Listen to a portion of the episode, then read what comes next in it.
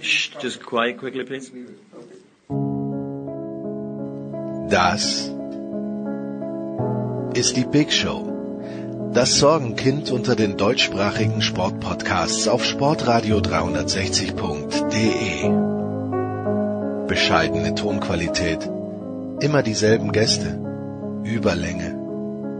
Kein Wunder, dass sich bald auch der letzte unserer zwölf Hörer jüngeren, frischeren, technisch perfekten Projekten zugewandt haben wird. Was hilft uns da unser gepflegtes Name-Dropping? Hallo, hier ist Roger Fedor. Hallo, hier ist Thomas Müller. Hey guys, it's Michaela Schifrin. Hallo, hier ist Fabian Ambich. Hallo, hier ist Max Girardelli. Hallo, Sie hören Christoph Daum. Nichts. Trotzdem, die Big Show. Fast live aus den David Alaba Studios. Jetzt. Ihr hört Sportradio 360. Hilft ja nichts.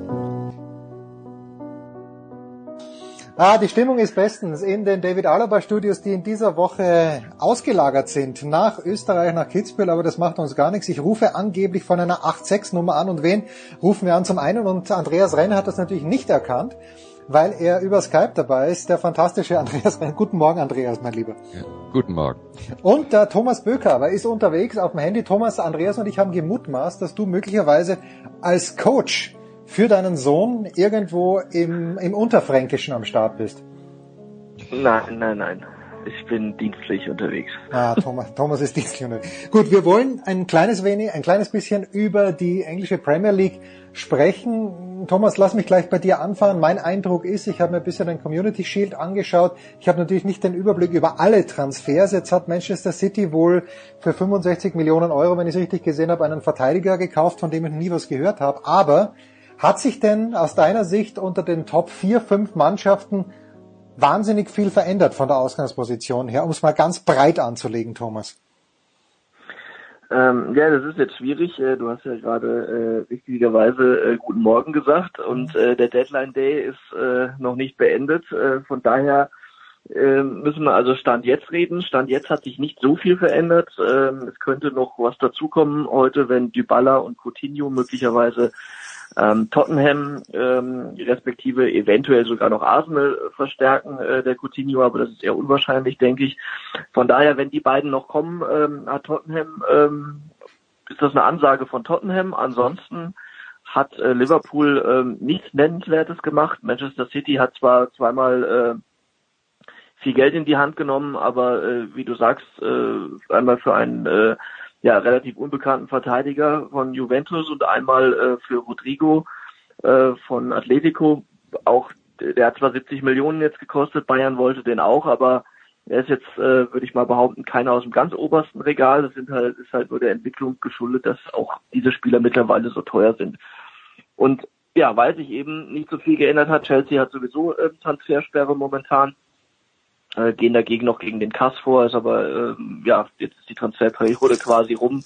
Äh, von daher ähm, ja hoffen sie, dass sie zumindest im Winter wieder einkaufen dürfen und das Ganze ein bisschen äh, vertagt wird dann. Aber ähm, die durften sowieso nichts machen.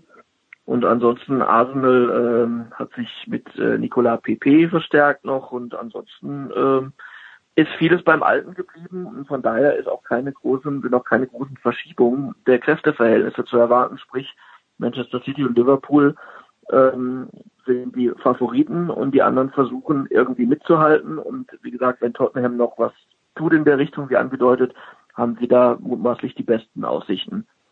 Mein Eindruck, Andreas, im letzten Jahr war, und ich bin ganz großer Fan von Jürgen Klopp, nicht so großer Fan von Liverpool, aber im Nachhinein betrachtet hat für mich in meinem bescheidenen Verständnis Liverpool an seiner obersten Grenze gespielt in der Premier League, eine unfassbar gute Spielzeit hingelegt und bei Manchester City hat es ein paar Leute gegeben, zum Beispiel Kevin De Bruyne, fällt mich einmal ein, der, der oft verletzt war, aber der, oder der jetzt noch nicht an seinem Zenit gespielt hat. Antizipierst du, Andreas, wieder so ein enges Rennen oder äh, wird es ein bisschen zurück zur Normalität gehen, was Liverpool anbelangt?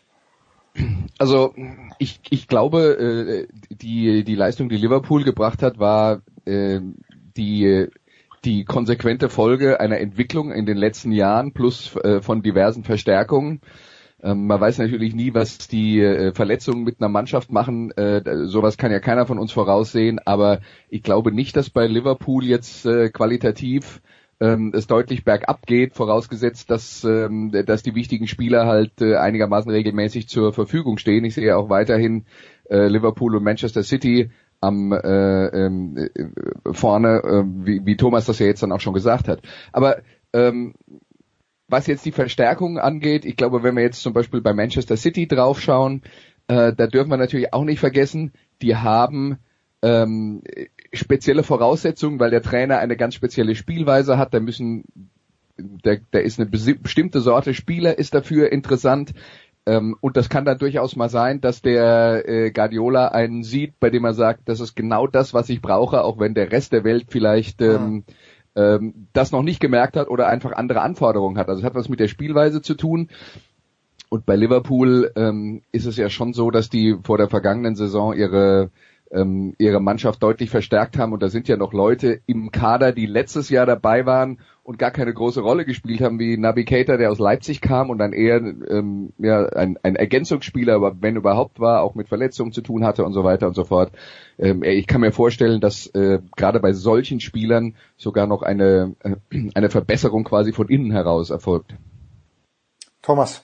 Worauf gründet sich die Hoffnung von Jürgen Klopp? Ist es tatsächlich, also Keter, einer meiner Lieblingsspieler, aber äh, hat, hat Liverpool diese Tiefe in der Breite oder die Breite in der Tiefe? in, der Sp in der Spitze. In der Spitze, in der, Breite genau. in der genau. Spitze, so ist es, ja. Die Breite in der Tiefe in der Spitze. Ja, die hat äh, Liverpool nicht wie Manchester City, aber die hat auch kein anderer Verein wie Manchester City.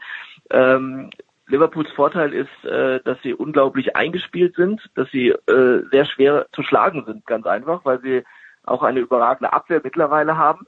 Ähm, muss ich ehrlich sagen, also ich war in der Bundesliga nie ein großer äh, Anhänger von Joel Matip.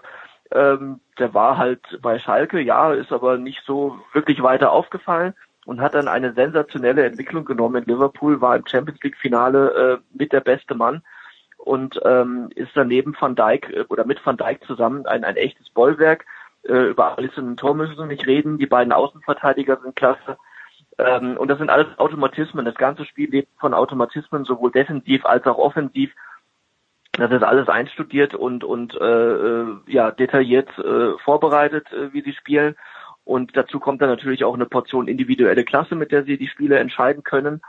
Und von daher, ähm, ja, muss Liverpool sich äh, da nicht, nicht groß verstecken. Die haben auch nicht zufällig 97 Punkte geholt. Ähm, ich, ich weiß nicht, ob nochmal so eine, eine Saison möglich ist. Sie müssen weiterhin das Glück haben, wirklich von Verletzungen äh, weitestgehend verschont zu bleiben. Es waren zwar, äh, wie Andreas richtig gesagt hat, einige da auch nicht dabei, wie ähm, Lalana oder Oxley Chamberlain, die auch lange ausgefallen sind, aber die behaupte ich mal sind jetzt sowieso nicht erste Wahl. Ähm, von daher, wenn die Stammelf fit bleibt weitestgehend, plus zwei, drei Ergänzungsspieler, äh, dann wird Liverpool weiterhin erstens schwierig zu schlagen sein oder zu bezwingen sein äh, mit Toren und dann und selber treffen wie immer. Von daher wird es ähm, wieder einiges, wird einiges wieder an Punkten zusammenkommen. Ich möchte gerne, Andreas, gleich wieder auf die Spitzenmannschaften zurückkommen, aber ich verstehe Norwich nicht äh, die haben einen deutschen Trainer und ich habe jetzt gezählt, wenn's, äh, wenn ich mich nicht verzählt habe auf der Kicker Online-Seite, es sind acht deutsche Spieler und äh, der Fußballgott verzeihe mir bitte, aber von diesen acht deutschen Spielern habe ich glaube ich von sechs noch nie irgendwas gehört. What's the deal with Norwich City, Andreas? Ähm, also ich muss zugeben, äh, die gesamte Kadertiefe von Norwich City habe ich äh, persönlich jetzt noch nicht überprüft.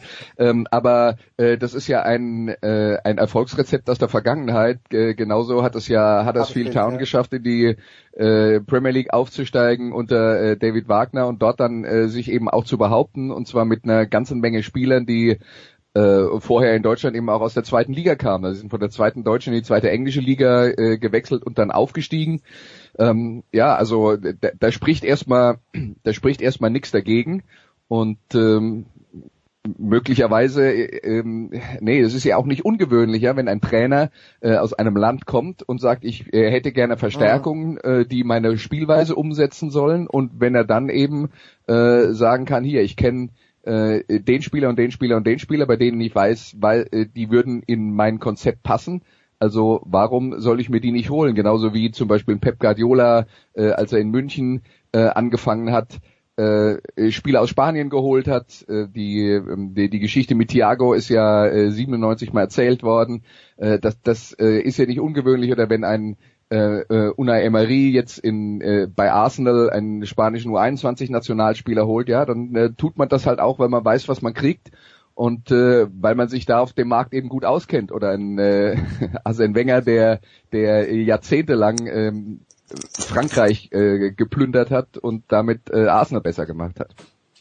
Ich habe gestern, Thomas, um, wieder zu den großen Vereinen zu kommen, ich habe gestern ein kleines bisschen zugeschaut beim Testspiel zwischen Rasenball Salzburg und Real Madrid. Und bei Real Madrid natürlich Eden Hazard hat ein sehr, sehr schönes Tor geschossen. Manche sagen, der Tor hat jetzt halten können, aber that's not the point.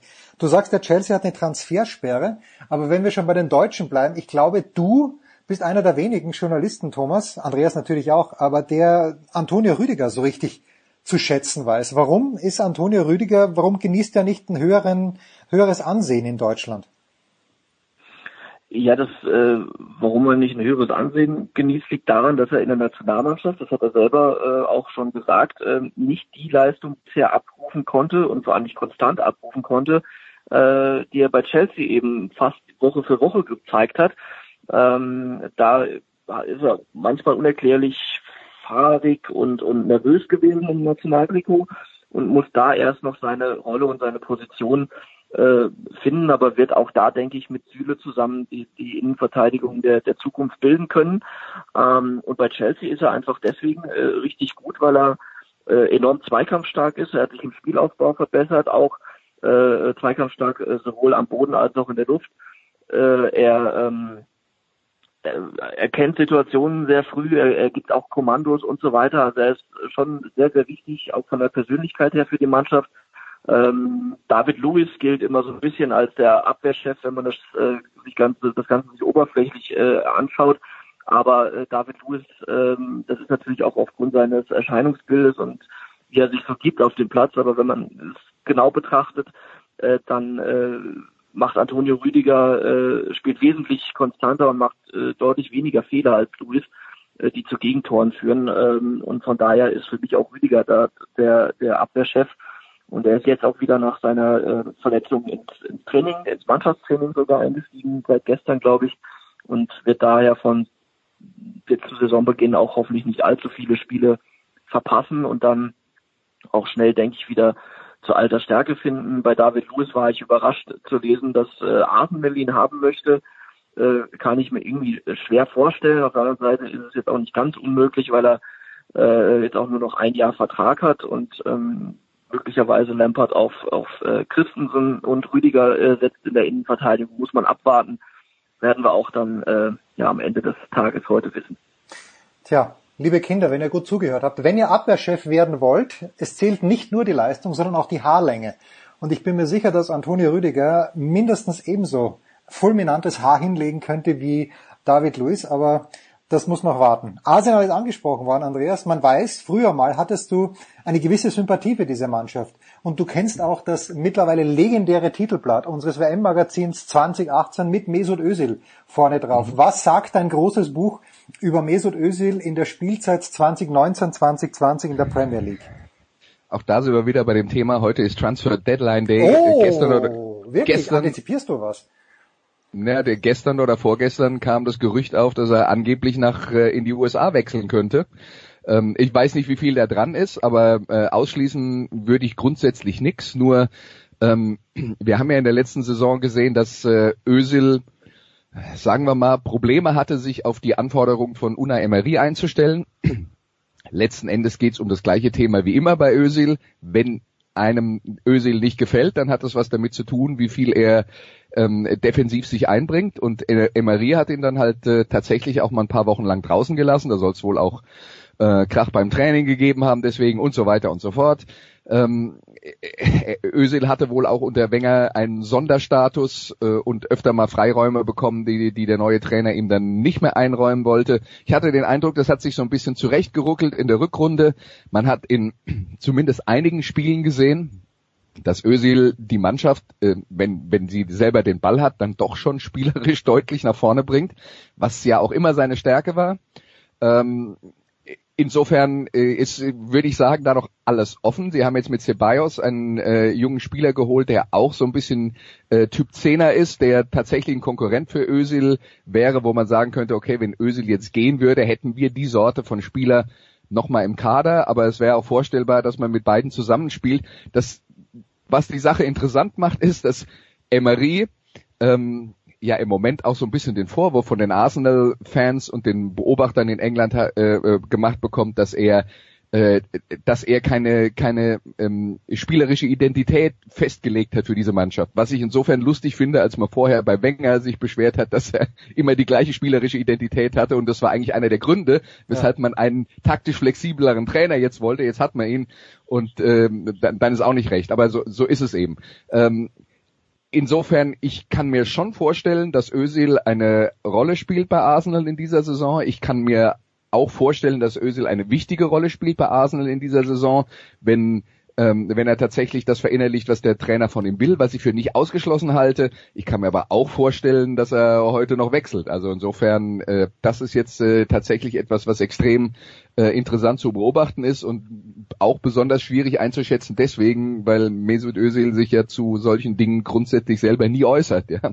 Und ähm, äh, wenn, wenn er dann was äußert, das ist dann irgend so ein Social Media PR-Kram, der, der nicht alles und nichts sagt. Kommt, ja, der nicht von ihm selbst das kommt. noch dazu, ja. ja. Aber im, im Normalfall, ich würde ja keinem Fußballspieler jedes Mal je, äh, äh, überhaupt vorwerfen, wenn er sein, seine äh, Veröffentlichungen nicht selber schreibt, aber ich würde mal hoffen, er liest sie vorher durch und segnet sie ab. Ja. Man weiß es nicht, aber ich. Ja, wo, äh, wobei Özil ja auch oder alle anderen ja auch noch länger wechseln können. Äh, die, die, äh, Deadline Day bezieht sich ja nur auf den Einkauf ja. erstmal jetzt. Ja. Äh, das ist also noch möglich. Und was mich verwundert bei Emery ist, dass er Özil zwischendurch äh, auf ihn gesetzt hat. Er war sogar, äh, wenn er gespielt hat, phasenweise auch sogar Kapitän.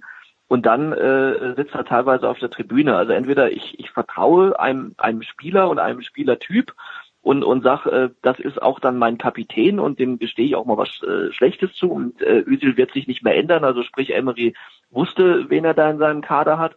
Äh, äh, oder oder eben ich ich lasse es, äh, dann sage ich äh, lieber komm, äh, such einen anderen Verein oder sonst was. Aber dieses Pendeln zwischen Bank, wie gesagt teilweise sogar Tribüne und dann wieder auf dem Platz der Kapitän zu sein, ist ist nicht nachvollziehbar und für mich hat Özil äh, eher eine, eher eine schwächere Saison gespielt, eine schwache Saison, weil es auch äh, an, auch an Toren und Assists äh, rückläufig war und das auch daran abzulesen ist und vor allem ganz krass war dann eben dieses äh, Europa League Finale und auf der einen Seite Hazard hatte und auf der anderen Seite Özil, das war ein Unterschied wie Tag und Nacht und ähm, dementsprechend ja, ist auch das Standing von Özil natürlich äh, in der Öffentlichkeit und auch bei den Arsenal-Fans jetzt nicht mal das aller, allerbeste. Das müsste er sich eben wieder erarbeiten. Das, was kann, hat er jahrelang äh, bewiesen. Ob er nochmal auf dieses Niveau kommt und auch bei Arsenal nochmal kommen darf, äh, werden dann jetzt die nächsten Wochen zeigen. Abschließend, Andreas, du weißt, niemand springt schneller auf irgendeinen Bandwagon auf als ich und als der Leroy, mm, Sané, das weiß ich. als der Leroy Sané Bandwagon losgefahren ist, ich war ich gleich der Zweite hinter dem Lokführer, der hier auch aufgesprungen ist. Ähm, ich weiß aber nicht, ob das sich mittlerweile so hochgechast hat, dass vielleicht die fußballerische Qualität von Leroy Sané ein ganz kleines bisschen überschätzt wird. Wie siehst du die Gemengelage jetzt hier am Tag, als ähm, ja, wo, wo man nicht weiß, wie es ihm geht? Vielleicht weiß man das am Abend. Äh, sehr mysteriös nach zwölf Minuten ausgewechselt oder nach 13 äh, irgendwie untersucht, aber dann doch nicht ganz. Was sagst du, Andreas? Ja, also ich meine, das eine, was ich, und das ist jetzt natürlich äh, Hörensagen, was ich gehört habe, ist die Spekulation des Kreuzbandriss. Die Art und Weise, wie die Verletzung zustande gekommen ist, würde das, ähm, würde das unterstützen. Äh, aber genau, wir wissen es nicht. Äh, was Leroy Sané ist, ein, äh, ein Spieler mit, mit, äh, mit herausragenden Fähigkeiten, der äh, das Potenzial hat, einer der, ich sag mal, Top Ten Spieler der Welt zu werden. Insofern, Oh, oh. ob du das jetzt, äh, ob du das jetzt, äh, ob du das jetzt als äh, Überschätzung oder Unterschätzung seiner Fähigkeiten interpretierst, ist, äh, ist Standpunktsache. Ich meine, wir dürfen natürlich auch nicht vergessen, der ist relativ jung und wenn wir über Top Ten Spieler reden, ein Ronaldo und ein Messi werden nicht mehr ewig spielen. Äh, da wird dann ein Leroy Sané aller äh, Wahrscheinlichkeit äh, nach noch auf dem Platz stehen und vielleicht dann noch ein bisschen besser sein, wenn die weg sind und dann rückt man halt in dieser Rangliste auch ein bisschen nach oben, wenn die wie, vorne wie im fehlen. Tennissport, Andreas. Es ist wie im Tennissport. Ja. Nadal, Djokovic, Federer, irgendwann hören sie auf. Ja, wobei bei Federer bin ich mir nicht mehr sicher, Das ob das richtig. irgendwann irgendwann mal kommt.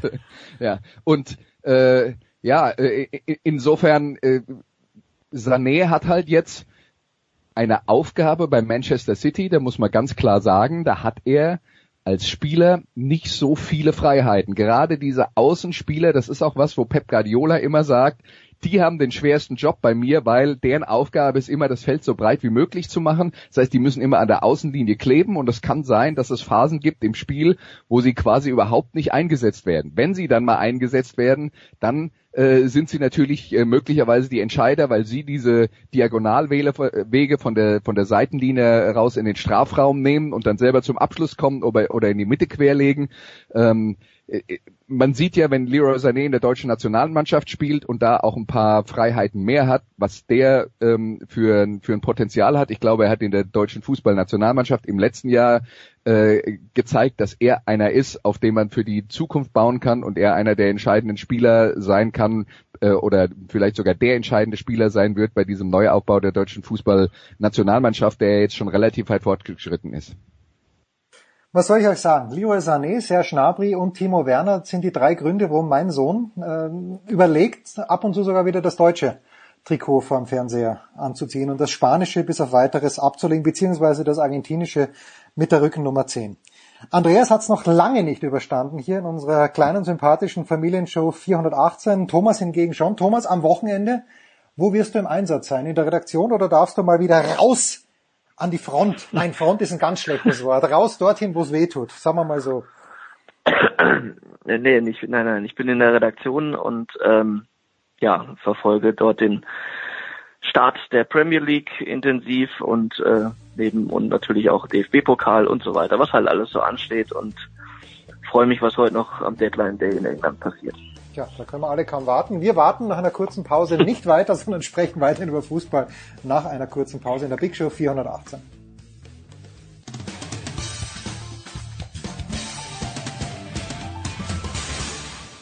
Hallo, hier spricht Viktor Silagi vom Bergischen HC. Ihr hört Sportradio 360. Jetzt, hallo? Ja, jetzt funktioniert's. Jetzt funktioniert die Aufnahme. Grüß dich, Marcel. Ist, Wahrscheinlich war ich jetzt schneller weg, als du gedacht hast, oder? oder ja, weil ich, ich war extrem schnell weg. Jetzt funktioniert's aber auch. Ähm, so, und jetzt wollen wir noch den Pit nochmal rein. Und ähm, 2, 2, 3, 9, 4, 2, 1.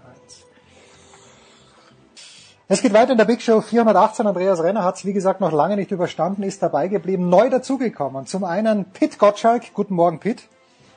Moin aus Eppendorf, hallo. Dann aus Landshut in Landshut Marcel Meinert. Servus, Marcello. Servus zusammen. Und äh, Christian Sprenger in Köln. Servus, Christian. Tag auch. Ich sage es, wie es ist. Clemens Tönnies hat für mich null Relevanz. Mir ist Schalke komplett egal.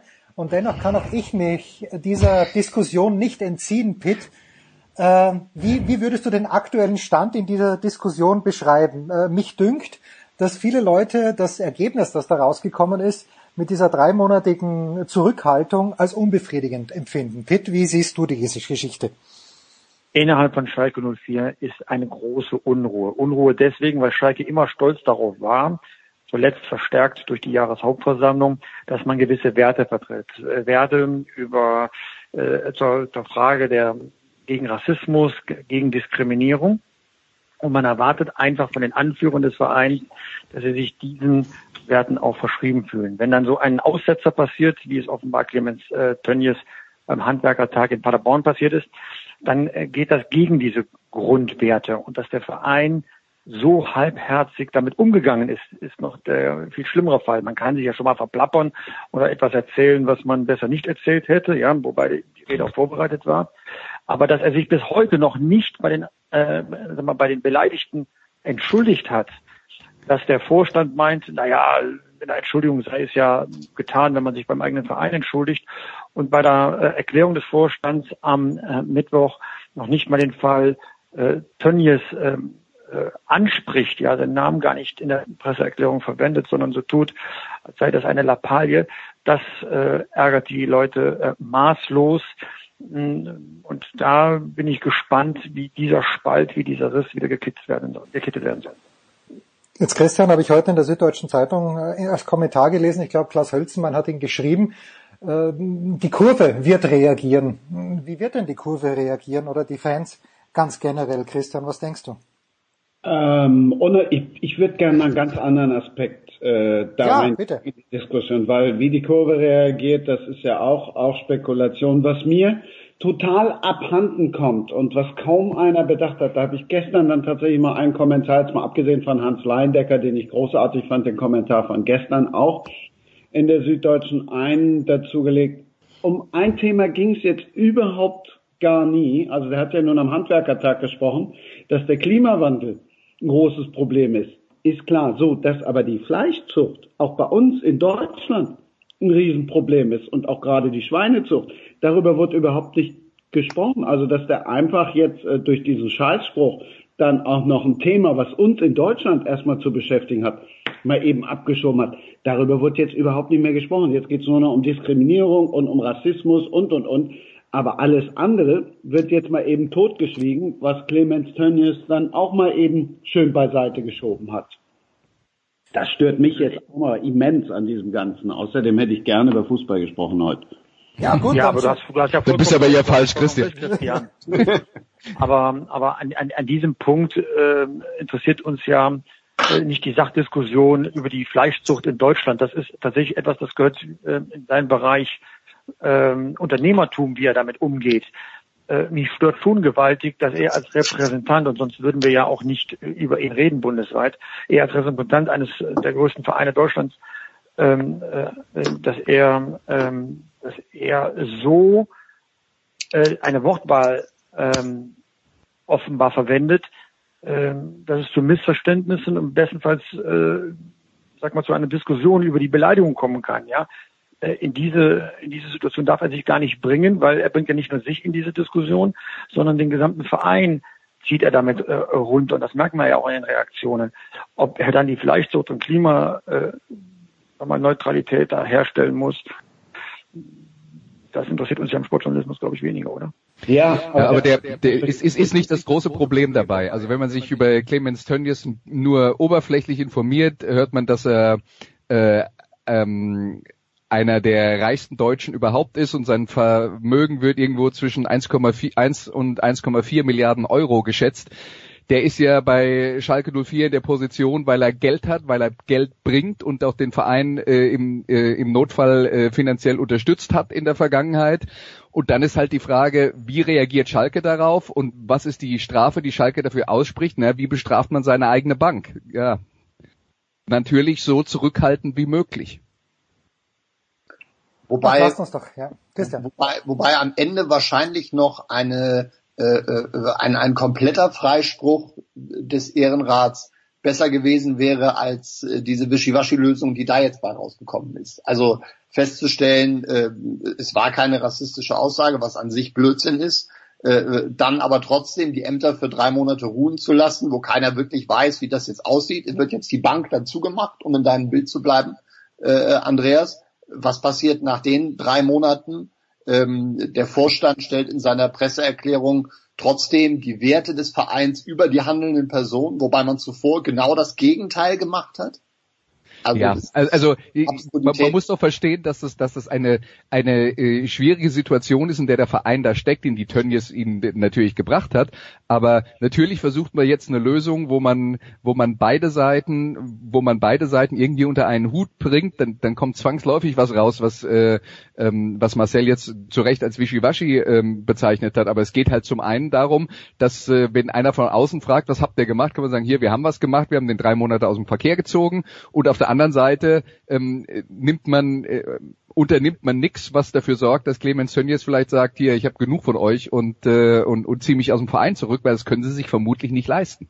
Ja, aber das wird Kleine ja Korrektur, eine kleine Korrektur. Man hat ihn ja nicht drei Monate aus dem Verkehr gezogen, sondern er hat angeboten, dass er drei Monate sein Amt ruhen lässt und äh, man hat das nickend äh, zur Kenntnis genommen. Das macht es ja noch viel schlimmer. Man hat ihn ja nicht drei Monate gesperrt. Ja, Genau das so. wäre ja noch ein Signal gewesen. Ja, Da, darauf wollte ich gerade mal als Familienvater hinaus. Wenn du jetzt Ehrenrat, also sorry, allein der Name jetzt Ehrenrat, müssen wir uns nicht mehr drüber streiten, aber das ist wie, wenn ich einen Familienrat einbeziehe und dann sagt mein 14-Jähriger, ja Papa, stimmt, da habe ich mich schlecht benommen, pass auf, ich gucke jetzt morgen, leg jetzt morgen das Handy auf Seite. Und wir sitzen dann da alle und sagen, ja okay, gute Lösung. Ja, das ist doch lächerlich, sorry. Aber das ist doch wirklich lächerlich und das ist ja kein Ehrenrat, auch wenn da irgendwelche Menschen sitzen, die tatsächlich irgendwo Professoren sein könnten. Aber was Andreas gerade sagt, das ist ja die eigene Bank, das ist ja wie in der Fam wie gesagt, das ist ja, dann sollen sie es umnennen in Familienrat. Aber so, die machen das ja alles noch schlimmer, wenn es das überhaupt noch geht. Tja, es ist äh, ausdiskutiert, wir diskutieren ja, aber lasset uns tatsächlich zum Fußball kommen. Äh, wer sich näher darüber informieren möchte, auf Twitter gibt's genug Blasen, in der auch ich mich befinde, die mit dem Thema sicherlich noch wochenlang beschäftigt sein wollen. Aber Marcel, ein Thema, Montagabend, was soll ich dir sagen? Der Kollege Stefan Hempel rief mich an auf dem Weg ins Max-Morlock-Stadion und was soll ich dir sagen, Ma- Marcel, der Kollege Hempel war guter Dinge und er hat mich nicht angerufen nach diesem Spiel am Montagabend. War das die Wende nach diesem 1 zu 1 gegen Darmstadt, Marcel, dieses 4 zu 0 des Hamburger Sportvereins in Nürnberg?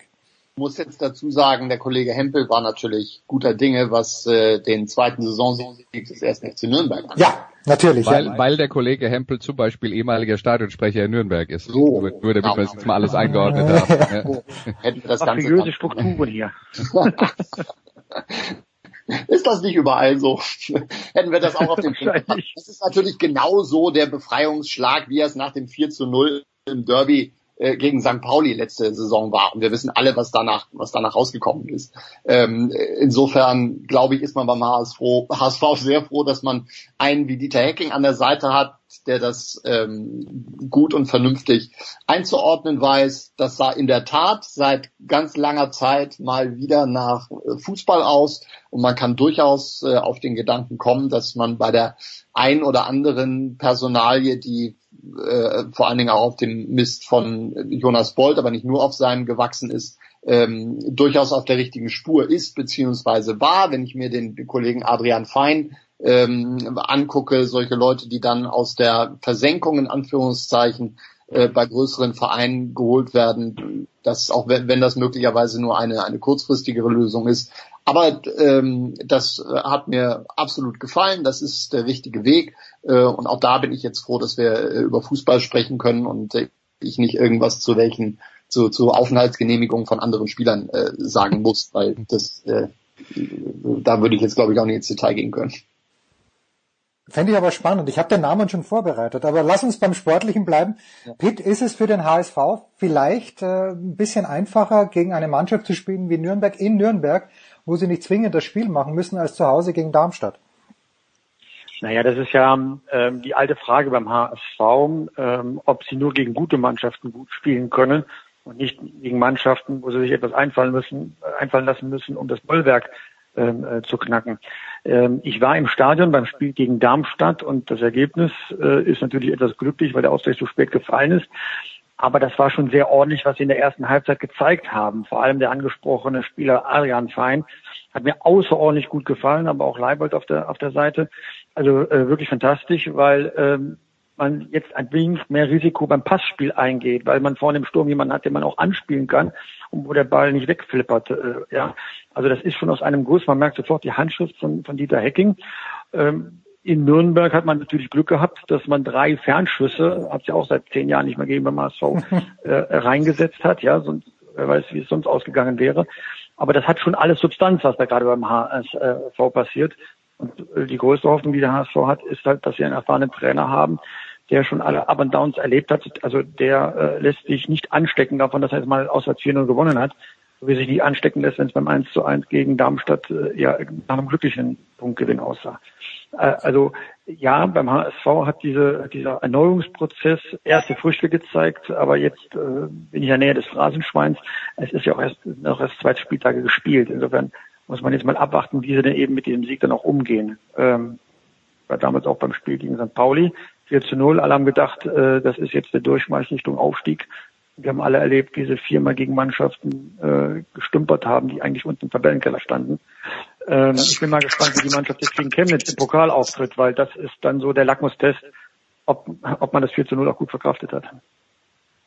Da kam jetzt was aus dem Hintergrund. Christian, wie sehr zu, wie zufrieden bist du mit den ersten beiden Spieltagen in der zweiten Liga? Ich habe mich echt gefreut drauf und dann stelle ich fest, es ist halt doch nur zweite Liga.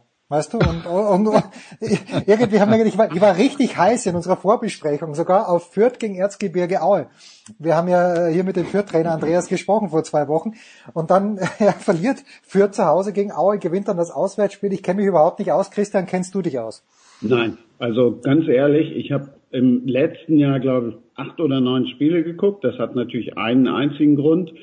Äh, Ansonsten, das Einzige, was ich immer gucke, ist tatsächlich montags abends, weil dann lese ich immer schön den Kicker bei diesen Spielen, wenn man ihn denn dabei lesen kann. Und meistens kannst du ihn ja dabei lesen, dann musst du nur den Kopf anheben, wenn irgendwie der Kommentator Tor brüllt. Jetzt am Montag war es ein bisschen schwieriger, da musste man öfter mal hingucken. Aber ähm, ich habe früher, Andreas wird sich dunkel erinnern, Marcel auch, Fifi zweite Liga gemacht, da hätte ich dir alles sagen können. Mittlerweile äh, ja, ich kriege die 18 Trainer auf die Reihe und die 18 Mannschaften, aber äh, es ist jetzt nicht so, dass ich da samstags um eins, siehst du, da geht schon los, oder um halb eins da sitze, um zu gucken, wie jetzt Heidenheim gegen Sandhausen gespielt hat. Also bei aller Liebe, nee. Andreas, wie werden wir unseren Lieblingskneipenwirt wieder auf den Boden der Realität zurückholen können? Der Karlsruhe SC ist Tabellenführer nach zwei Spieltagen. Ich glaube, Holle plant schon für Liga 1. Also ich glaube, das Leben wird ihn auf den Boden der Tatsachen zurückholen und der Rest der zweiten Fußball-Bundesliga-Saison. Ich bin nicht überrascht, dass die Karlsruher mit zwei Siegen starten, einfach weil ähm, weil Alois Schwarz, der Trainer des KSC, ja in den letzten Jahren schon erfolgreich in der zweiten Liga gearbeitet hat und äh, er halt eine klar identifizierbare äh, Kontertaktik hat, die da hat sich auch nichts dran geändert und äh, das funktioniert ganz gut in der zweiten Liga. Da muss man natürlich auch sagen, Mannschaften wie Dynamo Dresden am letzten Wochenende, die sagen wir mal in Anführungszeichen naiv auf Ballbesitz setzen und dann äh, keine Durchschlagskraft haben, die frisst so ein KSC äh, mit Haut und Haaren. Wenn der KSC selber das Spiel machen muss, dann sieht die Welt möglicherweise komplett anders aus und das werden wir sicher noch erleben im Lauf dieser Saison. Vor allen Dingen, wenn die Tabelle vorne drin stehen, dann werden andere Mannschaften nach Karlsruhe kommen und sagen, nee, den rennen wir jetzt nicht ins offene Messer. Insofern äh, und Holle ist realistisch genug zu wissen, äh, dass das ein toller Start ist und äh, dass das äh, ein guter Anfang ist für die Saison, aber dass damit äh, äh, ja, damit ist auch ein gutes Zeichen gesetzt für die Spielzeit, aber das bedeutet nicht, dass man äh, realistisch bis zum Ende der Saison um den Aufstieg mitspielt. Ist nicht hundertprozentig ausgeschlossen, aber für den KSC war es doch vollkommen okay, wenn die Neunter werden oder sowas. Das wäre doch schon super. Nicht Abstieg. Ja, nicht Abstieg ist äh, absolut in Ordnung.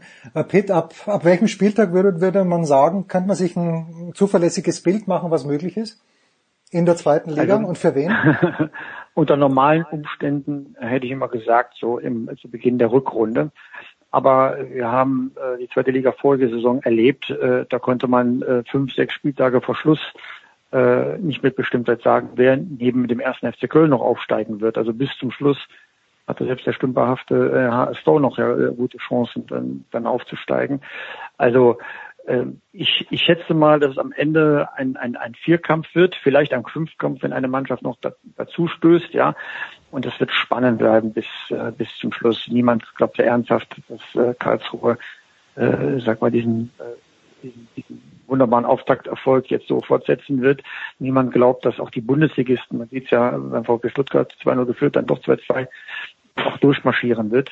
Ich kann es mir zumindest nicht vorstellen. Vielleicht werde ich eines Besseren belehrt. Und für mich ist die spannendste Frage, wer ist die fünfte Mannschaft, äh, die dann noch dazu stoßen wird? Wer wird da, äh, sag mal, ein bisschen für Überraschung sorgen, so wie Paderborn und Union Berlin folgt? Heidenheim, ne? Heidenheim, meinst du? Also, wenn die nur halbwegs so spielen wie, wie letztes Jahr, jetzt merkt man doch, dass ich dann doch mehr geguckt habe. Hahaha, jetzt haben wir dich. ja, ja, ja. Aber Heidenheim, die habe ich jetzt mal, äh, vielleicht habe ich sie auch deshalb auf dem Zettel, weil ich gerade bei der Pokalvorbereitung bin und da nochmal gesehen habe, wie geil Heidenheim eigentlich gespielt hat. Teilweise zumindest. Also die musste ja immer auf dem Zettel haben, finde ich. Braucht keiner. Pardon, ist auch so, aber ne? Und Marcel, abschli ab, abschließend für diese Runde, ähm, für zur zweiten Liga, ich hatte gedacht, dass Bielefeld, vielleicht, die haben ja, glaube ich, das beste Frühjahr gespielt in der zweiten Liga, haben jetzt mit zwei Unentschieden angefangen. Ich hätte gedacht, dass Bielefeld vielleicht auch noch eine Chance hat. Was meinst du? Ja, das sind ja, das hat man vor Ort auch gehofft und äh, da strebt man ja eigentlich, also zumindest so insgeheim auch so ein bisschen nach nach mehr, aber wird dann auch mal wieder relativ schnell auf den auf den Boden der Tatsachen zurückgeholt, was was was das angeht. Ähm, ah, den Schwung dann über einen längeren Zeitraum mitzunehmen, puh, ich glaube, es fehlt bei Arminia dann doch in der in der Tiefe dann über die Distanz wirklich da oben mitzuhalten. Ich muss jetzt allerdings auch gestehen, ich habe von äh, Arminia Bielefeld in dieser Saison wirklich noch keine Sekunde gesehen, äh, so da eine wirklich tiefgehende äh, Bewertung jetzt auch nicht wirklich zulässig ist. Ja, reden wir doch in dem Zusammenhang mal vom Trainer von Uwe Neuhaus. Der hat ja schon äh, lange in der zweiten Liga gearbeitet, war in Dresden, war bei Union Berlin und ähm, der hat es immer geschafft, attraktiven Fußball spielen zu lassen. Er hat es immer geschafft, mit seinen Mannschaften in der oberen Tabellenhälfte zu landen. Und an beiden Standorten wurde er irgendwann mal entlassen, weil man gesagt hat, Platz sieben ist ungefähr das, was man mit ihm erreichen können. Äh, attraktiver Fußball auch, aber taktisch ist es nicht ausgereift genug, um tatsächlich aufsteigen zu können. Und äh, ja, wenn das zweimal hintereinander passiert, dann ist das, äh, das ist es zumindest der Ansatz von einem Muster. Und dann würde ich dann gerne mal sehen, dass sich irgendwas verändert hat an der Gemengelage, bevor ich die zu den Aufstiegskandidaten zähle. Das lasse ich einfach mal so stehen und verabschiede uns in eine ganz kurze Pause, nach der wir natürlich über den ganz großen Fußball sprechen werden, nämlich über den Sieg des Linzer ASK gestern beim FC Basel in der Vorbereitung auf die Champions League. Kurze Pause.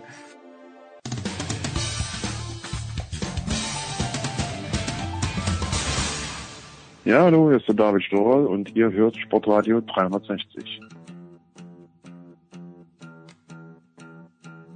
Es geht weiter in der Big Show 418 mit Fußball präsentiert von bet365.com. Da kann man heute noch ein Konto öffnen und einen Einzahlungsbonus von bis zu 100 Euro bekommen bei bet365.com. Pit Gottschalk, Marcel Meinert, Andreas Renner und Christian Sprenger sind am Start. Und Christian, wenn ich eines weiß, dann dass du im vergangenen Jahr, ich glaube, jedes Bayern-Spiel von der ersten bis zur letzten Minute gesehen hast und natürlich auch den Supercup dir angeschaut hast.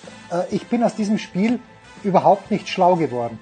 Aber deswegen habe ich dich hier eingeladen. Und auch Marcel und Pitt und Andreas. Christian, was haben wir gelernt? Außer dass Robert Lewandowski auch danach sagt, wir brauchen drei neue Spieler. Äh, wir haben gelernt, dass es äh, beim Video Assist Referee immer noch äh, viel Luft nach oben gibt. Ja.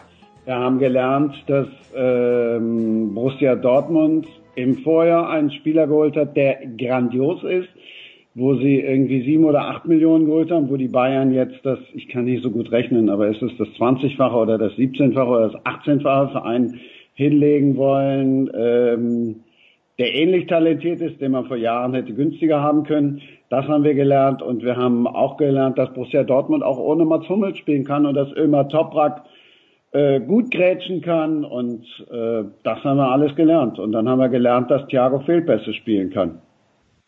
Hm, Peter, bei solchen Spielen, es ist zwar ein Freundschaftsspiel, gewissermaßen, auch wenn man sagt. Kein Freundschaftsspiel. Ich ah, muss komm.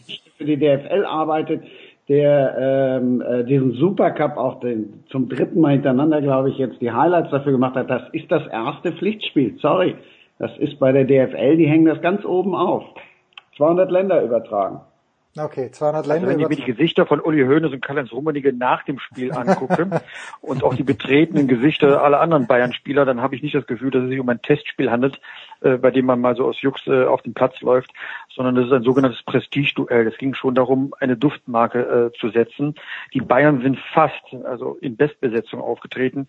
Die Dortmunder nicht vergessen mit einer äh, sag mal, geschwächten ersten Mannschaft oder einer besseren zweiten Mannschaft. Es fehlten ja dann äh, doch einige einige Spieler. Und was man sehen konnte, ist, dass die Dortmunder sehr, sehr klug agiert haben, sehr reif agiert haben. Sie haben sich zurückgezogen, als sie Bayern Druck gemacht haben, um dann gezielt Pässe zu setzen, hatten die viel größeren Chancen in der ersten Halbzeit. Ja, Bayern hatte auch Riesenchancen in der zweiten Halbzeit. Aber niemand hat gesagt, dass das äh, Ergebnis ungerecht ähm, gewesen sei. Bei Bayern konnte man ganz klar erkennen, dass da einfach die Impulse fehlen, die starken Leute fehlen, der Mannschaft eine neue Qualität geben. Irgendwie hat man das Gefühl, äh, die Mannschaft ist ausgereizt, sie hat sich ausgespielt. Ähm, es fehlt doch äh, das unberechenbare Element. Umgekehrt bei Borussia Dortmund, sehr überraschend, sehr zielorientiert, kaum zu kalkulieren, wie der Angriff äh, da läuft. Guerrero überragend, Reus sowieso. Wenn jetzt noch Brand dazu kommt, Hazard dazu kommt, ähm, Hummels auch das Spiel von hinten aufbauen kann, was ja ein Toprak per se nicht kann, also da, äh, sag mal, ist schon ein, ein Alarmzeichen gesetzt worden für Bayern München, ein Ausrufezeichen für Borussia Dortmund.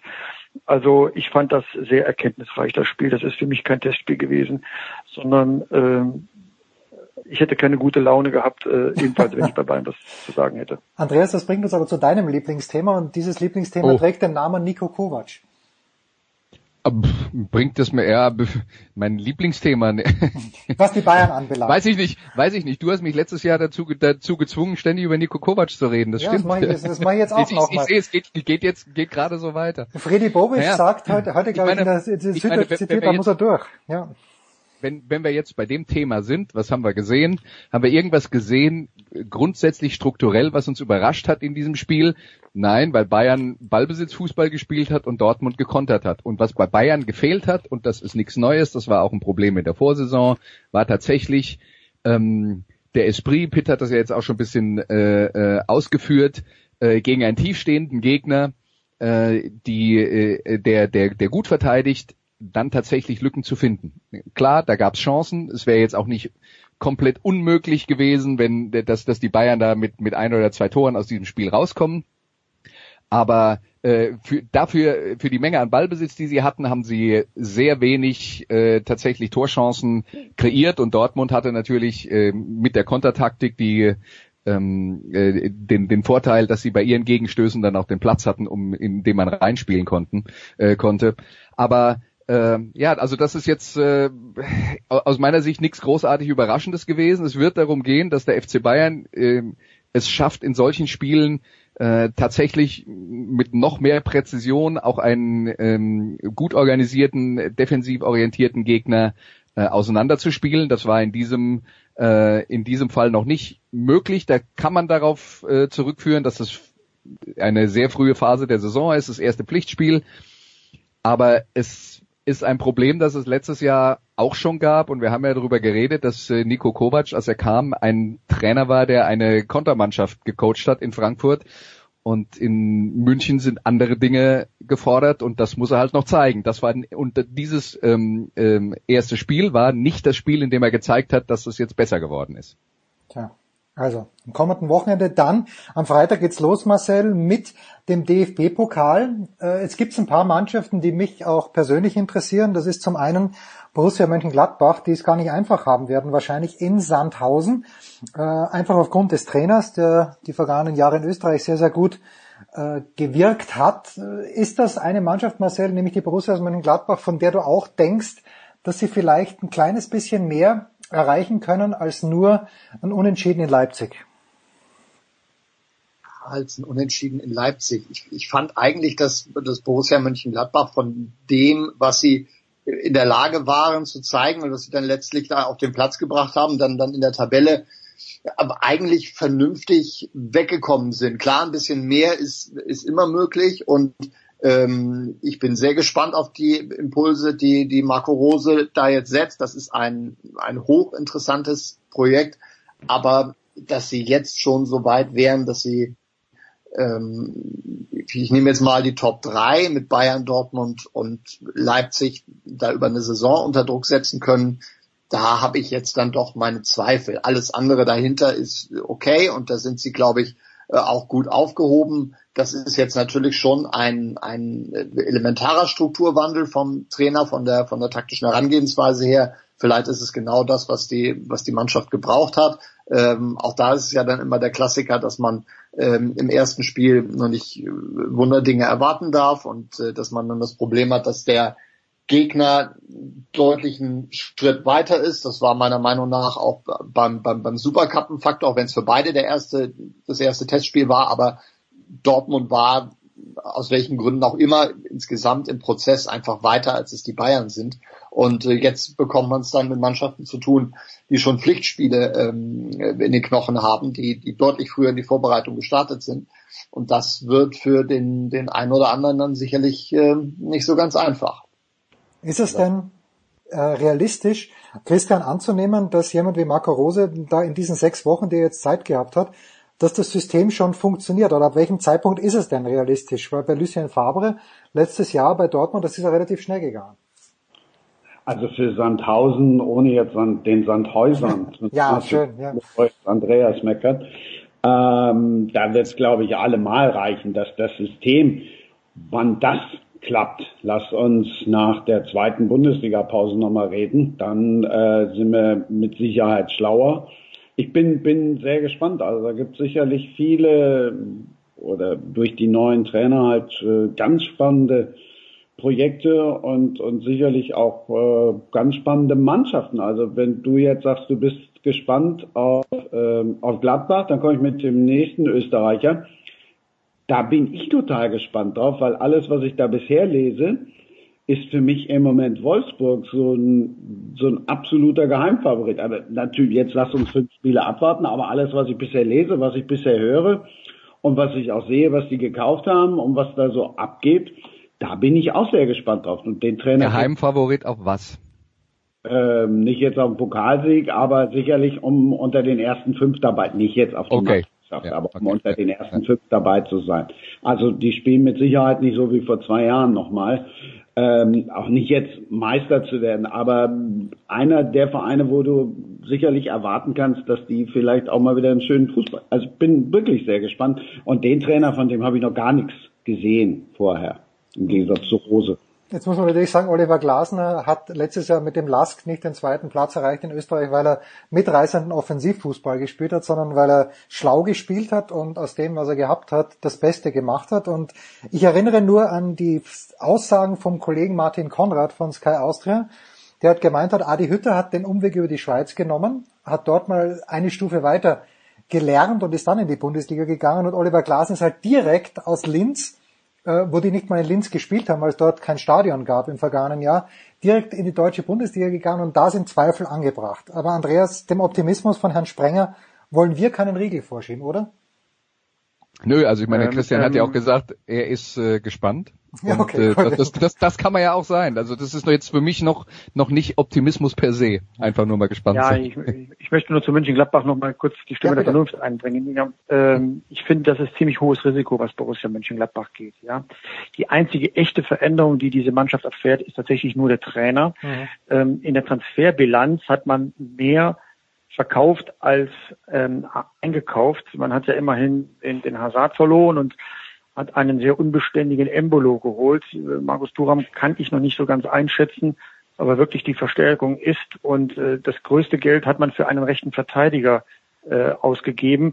Das ist jetzt für mich jetzt äh, von der Transferpolitik nicht der große Wurf, dass ich sage, ja, die Mannschaft geht jetzt ähm, ambitioniert ähm, in die neue Saison.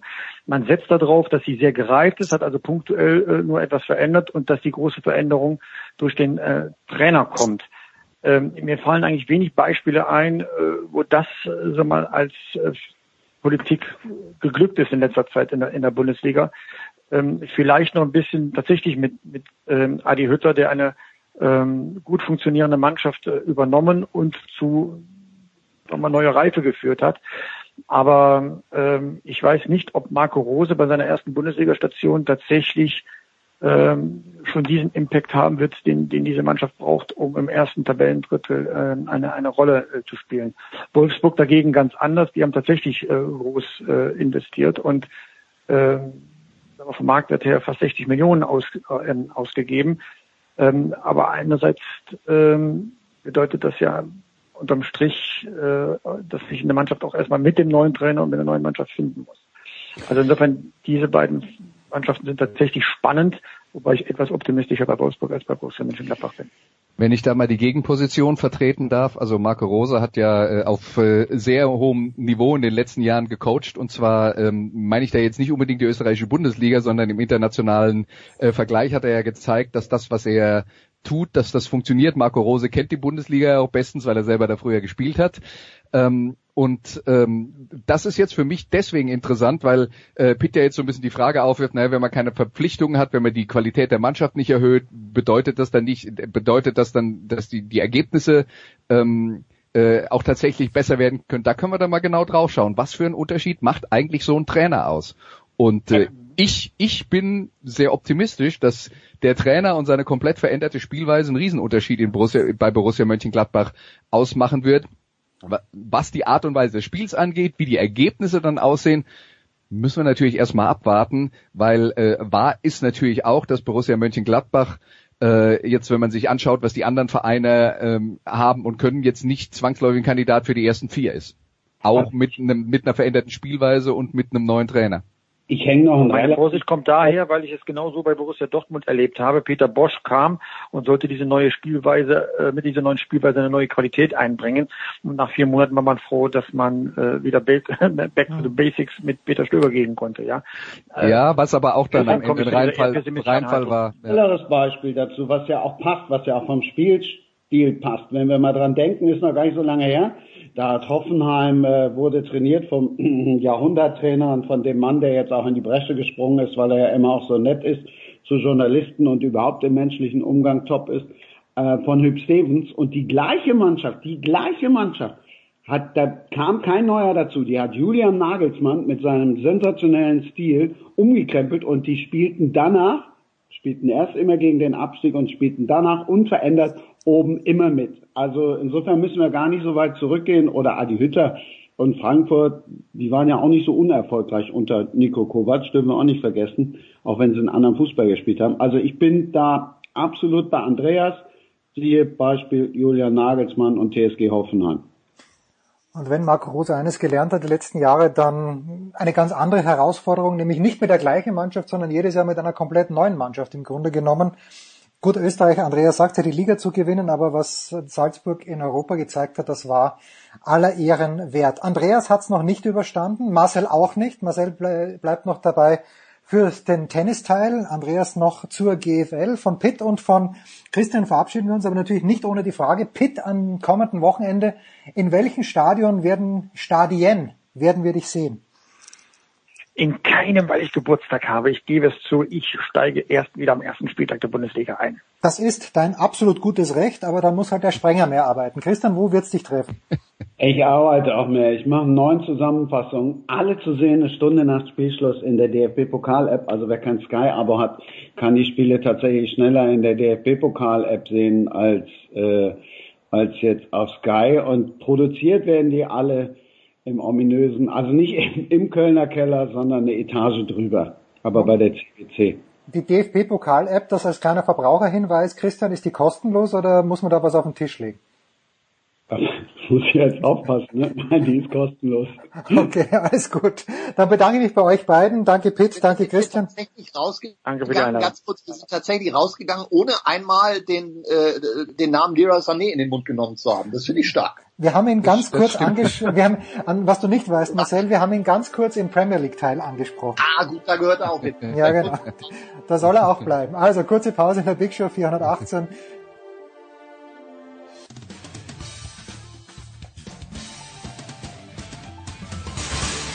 Ja, hallo, ist Marcel Sieben. Ähm, willkommen zu Sportradio 360.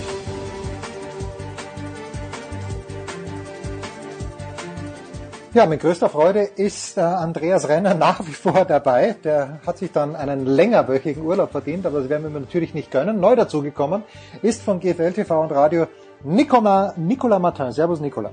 Urlaub, was ist das? Ja, das ist richtig. Aber du wohnst ja auf Malta, wie wir gerade etabliert haben. Nikola hat immer Urlaub. Ja, Nikola, wenigstens hat den Blick, den Blick aufs Meer, hat Nikola. Das ist das Allerwichtigste. Ja. Es geht natürlich um die German Football League, die GFL. Ich habe wie immer das Ganze von außen betrachtet, aber herzlich wenig gesehen. Nikola, please take it away. Was hat's gegeben? Was wird kommen? Andreas und du, ihr seid da drinnen im Thema wie kaum zwei andere. Ja, was wird kommen, Andreas? Ein spannender Abstiegskampf anscheinend im Süden. Da hatten wir vielleicht ein bisschen vorschnell die, die Allgäuer und die Ingolstädter abgehakt. Die Allgäuer, die jetzt mit zwei Siegen am Stück gegen Stuttgart mit viel Option äh, sich vier Punkte äh, er, er quasi erspielt haben, jetzt sechs Punkte haben insgesamt in der Tabelle an Kirchdorf bei fünf und München bei fünf vorbeigezogen sind. Ingolstadt schlägt die Kirchdorf Wildcats, ist jetzt bei vier. Und da die da unten alle noch gegeneinander spielen, ist das vielleicht jetzt ein bisschen spannender geworden, als es gerade Münchnern und Kirchdorfern lieb sein dürfte, Andreas. Andreas, Moment, ja. Moment, hat, war, war Nikolitz ganz kurz davor, dass er anstelle von er spielt, er gaunert gesagt hat, was diese Punkte angeht. ich, ich, ich meinte so eine kleine Nuance festzustellen. Nein, ich bin schon, ich bin schon wieder weg. Andreas, bitte. Naja, wenn dein Starting Quarterback 30 Passyards hast und du das Spiel trotzdem gewinnst, könnte man okay, fast in die Richtung gehen. Aber okay, gut. Ja. Ja, also das ist, äh, was die Allgäu Comets zurzeit machen, ist Football von ganz früher. Aber das, ja, aber äh, das äh, es funktioniert. Was a win is halt, a win. Ja, was ich mich halt bei der Geschichte nur frage, sie haben jetzt zweimal gegen Stuttgart gespielt und die haben das nicht gestoppt bekommen es wird jemand kommen, der das stoppen kann. Und dann ist die Frage, können Sie den Ball auch werfen? Das müssen Sie mir jetzt dann in, dem, in der derzeitigen Konstellation äh, zeigen. Man darf ja dann nicht vergessen, die haben einen neuen Cheftrainer, die haben einen neuen Quarterback, da ist, äh, ist ganz viel passiert äh, über den Sommer. Deswegen, äh, ja, das waren jetzt zwei extrem wichtige Siege für die Allgäu Comets. Die anderen müssen zeigen, dass sie da mithalten können, aber alles, was da unten drin steckt, äh, ist, ähm, ist äh, hochgradig gefährdet. Das ist übrigens die GFL Bayern, die gerade ihren ähm, ähm, den Absteiger ausspielt mit äh, Kempten, Kirchdorf, München und Ingolstadt. Das können wir schon mal sicher sagen. Der, der letzte, der in die Relegation muss, äh, kommt aus Bayern. Ähm, am meisten Sorgen mache ich mir um die Munich Cowboys, einfach deswegen, weil ihr Starting Quarterback Brady Bowles einer der das vielleicht nicht immer auf den Rasen bekommen hat, aber der vom Talent her vielleicht der beste Quarterback der GFL Süd ist, äh, von den körperlichen Voraussetzungen, äh, der hat sich äh, den Finger gebrochen und wird halt ein paar Wochen fehlen, möglicherweise den Rest der regulären Saison und das tut weh, weil in der Variante mit Jarek Koperski äh, haben die Cowboys jetzt am letzten Wochenende gegen Frankfurt Universe gespielt, allerdings gegen eine sehr gute Verteidigung, da haben die überhaupt kein Land gesehen. Äh, deswegen, äh, das ist aus meiner Sicht die, die Mannschaft, die jetzt personell am schwächsten aufgestellt ist, weil der Starting Quarterback fehlt. Vielleicht gibt es da noch eine Notfalllösung. Gibt ja viele GFL-Teams, die äh, für so einen Fall noch jemand äh, im, in der Hinterhand haben, schon verpflichtet haben, den man dann äh, rüberholen kann. Das wäre den, den Münchnern zu wünschen, weil sonst wird's echt dünn weil sie auch noch zweimal gegen Ingolstadt spielen und die haben ja anscheinend eine Offense wiedergefunden. Die Münchner am Wochenende gegen Frankfurt insgesamt 13 Offense Yards, zwar nur eine Strafe für 10 Yards, aber die tut dann halt ganz besonders weh. Apropos Frankfurt, Andreas, die hatten jetzt also diesen 46-0-Sieg gegen München, spielen am Wochenende jetzt das Spitzenspiel im Süden bei den Schwäbischer Unicorns und am Dienstagabend erreichte uns die Nachricht, ähm, ja, Frankfurt Universe und Brian Kaler gehen getrennte Wege. Zeitpunkt vielleicht ein bisschen suboptimal. Ja, Zeitpunkt vielleicht ein bisschen suboptimal. Ähm, man muss dazu sagen, dass die äh, sportliche Entwicklung in Frankfurt jetzt da nicht der Grund für war, sondern es ist äh, schlicht und einfach so, dass Brian Kaler äh, festangestellter Vollzeit-Headcoach war und ähm, aber aufgrund von familiären äh, Veränderungen äh, bei sich äh, daheim mehr Zeit für die Familie braucht. Er war dann zum Beispiel am Wochenende in, in München auch nicht beim Spiel dabei, weil er sich um seine Kinder kümmern musste, wo, wo man dann halt ein, auch einfach gemerkt hat von beiden Seiten, ähm, dass äh, Brian Kaler gesagt hat, hier die familiären Dinge gehen vor und Frankfurt Universe dann gesagt hat, na, aber unter den Bedingungen äh, kannst uns halt nicht weiterhelfen. Und dann äh, verteilen wir lieber die Lasten auf die Leute, die das dann jetzt sowieso schon übernehmen müssen, was äh, was, was nicht leisten konnte. Und dann äh, gehen wir so vorwärts und äh, äh, ja, das ist, das ist der Hintergrund dabei. Wie gesagt, mit, mit den sportlichen Resultaten hat das ja nichts zu tun, weil Frankfurt hat erst ein Spiel verloren. Jetzt das Rückspiel gegen Schwäbisch Hall nach der deutlichen Niederlage im Hinspiel ähm, ist der Südmeistertitel ja eigentlich nicht realistisch für Frankfurt. Dafür müsste man mit äh, 32 Punkten Unterschied in Schwäbisch Hall gewinnen. Da können wir jetzt mal ruhigen Gewissen sagen, es wird nicht passieren. Es ist trotzdem extrem spannend, weil was wir nicht vergessen dürfen, beim Hinspiel in Frankfurt, bei dieser deutlichen Niederlage, da hat bei Frankfurt der äh, wahrscheinlich beste Cornerback der Liga, nämlich Fernando Lowry gefehlt, der äh, sonst Tyler Rutenbeck in Manndeckung nimmt, den herausragenden Receiver der Schwäbisch Hall Unicorns und den auch also zumindest das Potenzial hat und es meistens schafft, ihn komplett aus dem Spiel zu nehmen. Und dadurch verändert sich halt das, die komplette Gemengelage. Der war letztes Mal nicht da, da mussten sie mit äh, zwei europäischen Cornerbacks spielen, mussten ihre Linebacker rausziehen aus der Mitte, um die kurzen Zonen ähm, gegen die beiden guten äh, Haller Receiver äh, abzudecken. Und das hat halt äh, nicht gut genug funktioniert und so kam das dann zustande und die Frankfurter Offense hat halt auch nie geholfen. Und äh, ich, ich denke mal, die Defense wird, wenn Lowry äh, und so sieht's aus, fit ist, ja, weil die letzten Wochen hat er gespielt und hat auch sehr gut gespielt, äh, dann, dann wird das eine komplett andere Herausforderung für die Schwäbisch Hall Unicorns. Das heißt, 31 Punkte für Schwäbisch Hall würde ich jetzt im Normalfall nicht erwarten. Ja, also wenn da nicht drei Interception Return Touchdowns dabei sind oder so. Und äh, dann ist halt die Frage, die Frankfurter Offense, kann sie besser aussehen als im Hinspiel? Ähm, bei den Frankfurtern ist immer so ein bisschen das Problem, die haben das individuelle Talent, aber äh, in der Offense äh, eben auch manchmal das Problem, dass sie, äh, dass sie die nötige Präzision vermissen lassen, äh, wenn sie wenn sie das hinkriegen und die Möglichkeiten haben sie und mit äh, Anthony Mahugul einen äh, neuen französischen Receiver, der auch das Talent hat, äh, der Haller Verteidigung davon zu laufen, da könnte das ein deutlich knapperes Spiel werden. Das wäre jetzt auch meine Erwartung. Ähm, ich würde jetzt nicht sagen, Frankfurt ist Favorit, aber ähm, ich könnte mir äh, schon vorstellen, dass sie äh, dass sie das Spiel spannend machen und bis bis zum Schluss drin sind, ohne da jetzt äh, einen Sieger küren zu wollen, aber irgend sowas in der Preislage beider Mannschaften um die 20 Punkte, so wie im letzten German Bowl, das halte ich für realistisch. Das wäre die Frage gewesen, welcher Preislage bewegen wir uns, weil letztes Jahr zum Beispiel die Spiele in der regulären Saison 17, 7 und 12 zu 9, das war ja was für Defense-Fetischisten als für die Ja. Freunde des gepflegten Angriffsfootball.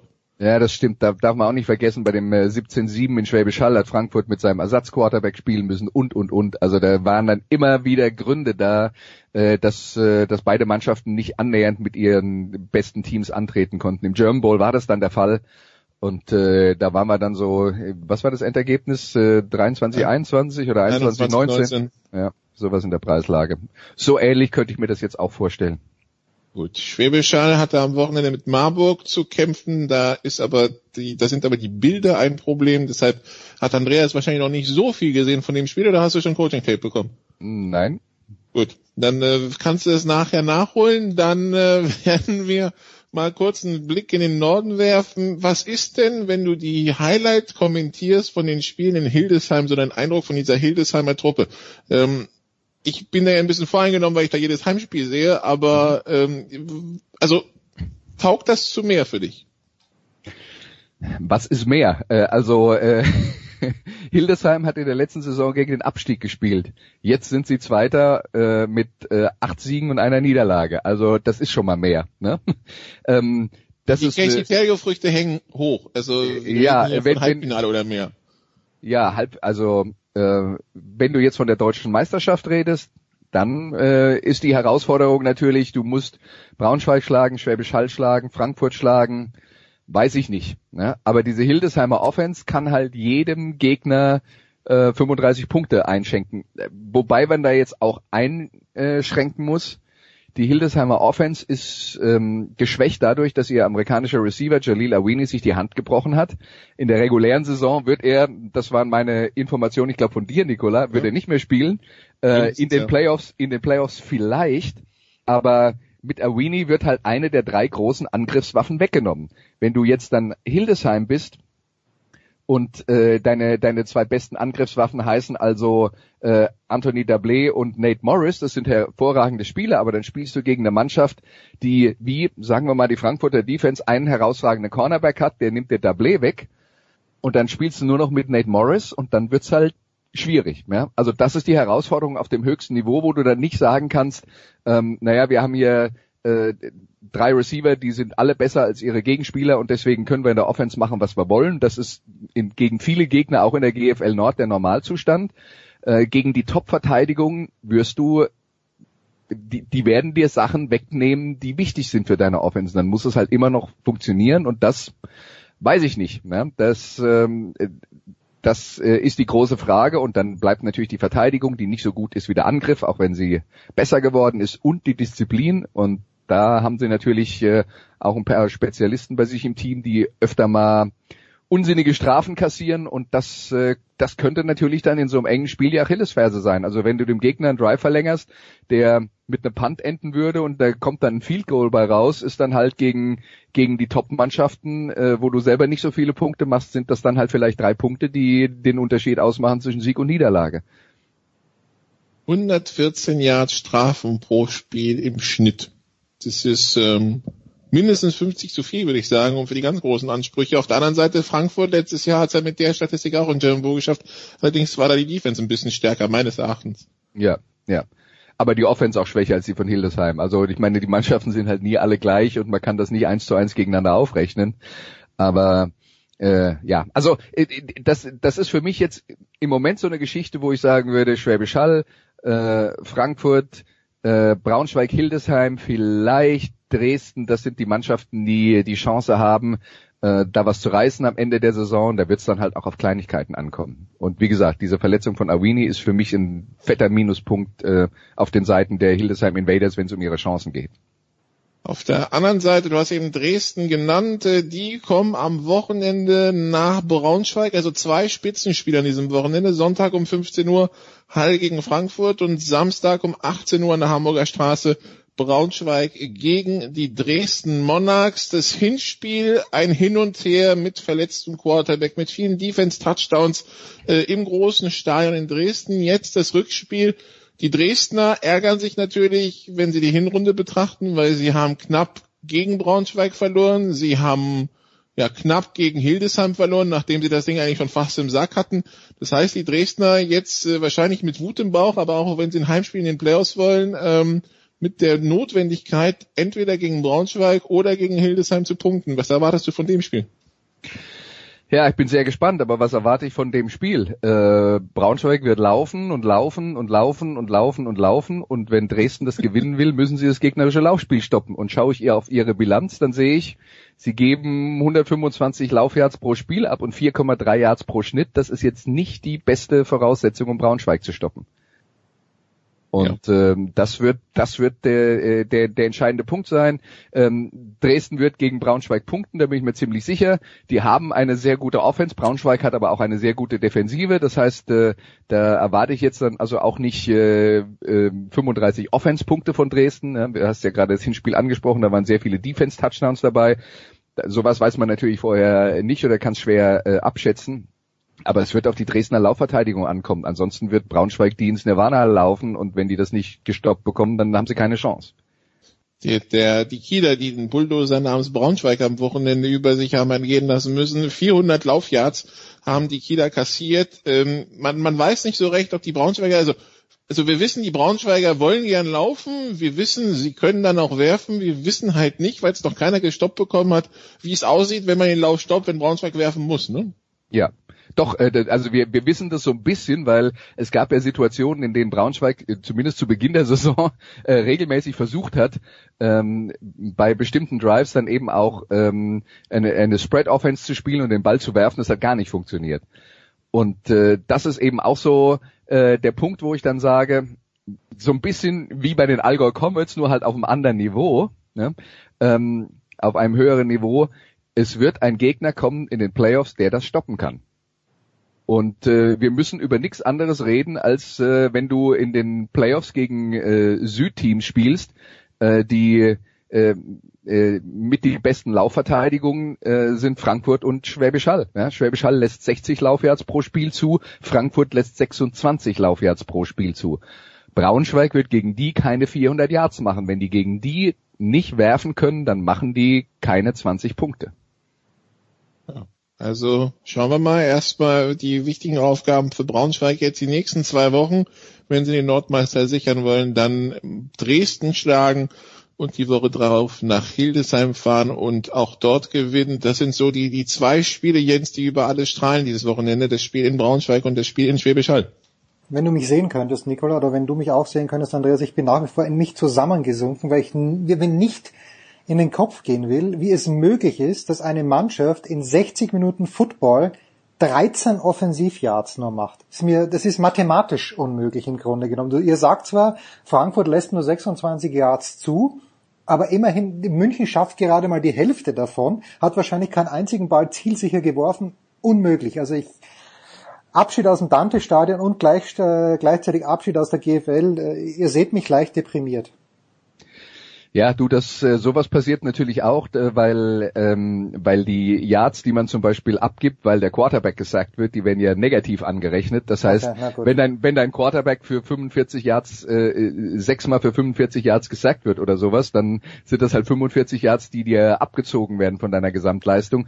Aber natürlich ist das ähm, äh, ist das in der Gemengelage, die am, am letzten Wochenende war es eine Katastrophe. Wir haben ja darüber geredet, Brady Bowles fehlt. Äh, mit Kai Silbermann hat auch noch der, der, der beste deutsche Receiver gefehlt. Das heißt, äh, der unglückliche Jarek Koperski, der Backup-Quarterback, hatte dann auch quasi eine Anspielstation und Frankfurt konnte die aus dem Spiel nehmen und dann bleibt halt nichts mehr übrig. Ja. Jalen Zachary, fünf Catches für 14 Yards. Normalerweise macht er so fünf für 140. Okay, na gut, das ist dann der kleine Lichtblick im Abstiegskampf. Ich bedanke mich ganz, ganz herzlich bei Nicola und bei Andreas, aber natürlich nicht ohne die Frage, Nicola, an diesem Wochenende Hildesheim höre ich, siehst du alles. Was wirst du an diesem Wochenende sehen? Ich werde, ich werde nicht kommentieren, ich werde nur an den Seitenlinien stehen und mir Braunschweig gegen Dresden und Halle gegen Frankfurt anschauen. Ja, da sehe ich eine ganz große Karriere als irgendein Assistant Coach und dann als Head Coach für dich an der Seitenlinie. Andreas, was gibt's für dich am Wochenende? Frei. Nein, auch äh, Ja. der Sohn ruft noch nicht an diesem Wochenende. Nein, nein, da geht's dann nächste Woche los. Ah, sauber. Na gut, dann äh, bedanke ich mich ganz herzlich bei euch beiden. Wir machen eine kurze Pause in der Big Show 418.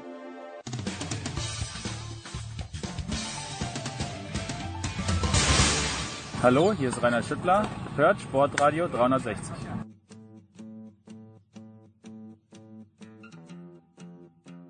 So, es geht weiter in der Big Show 418 und ich freue mich sehr. Ich glaube, er ist zum ersten Mal dabei. Wir kennen uns, weil wir jahrelang den FC Bayern Basketball miteinander durchlitten, gefeiert, nein, wir feiern nicht haben, aber egal, von der Süddeutschen Zeitung Joachim Bölter. Servus Joachim.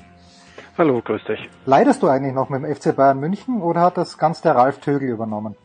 Ähm, ich gucke da noch ab und zu drauf. In erster Linie begleitet der Ralf Tögel äh, regelmäßig. Ich schalte mich ab und zu mal ein, weil ich äh, auch noch andere Sportarten habe, auch den überregionalen Basketball ein bisschen im Auge haben sollte mit den Entwicklungen in Bamberg, in Berlin, in, weiß nicht, Gießen, in Hamburg, in Fechter.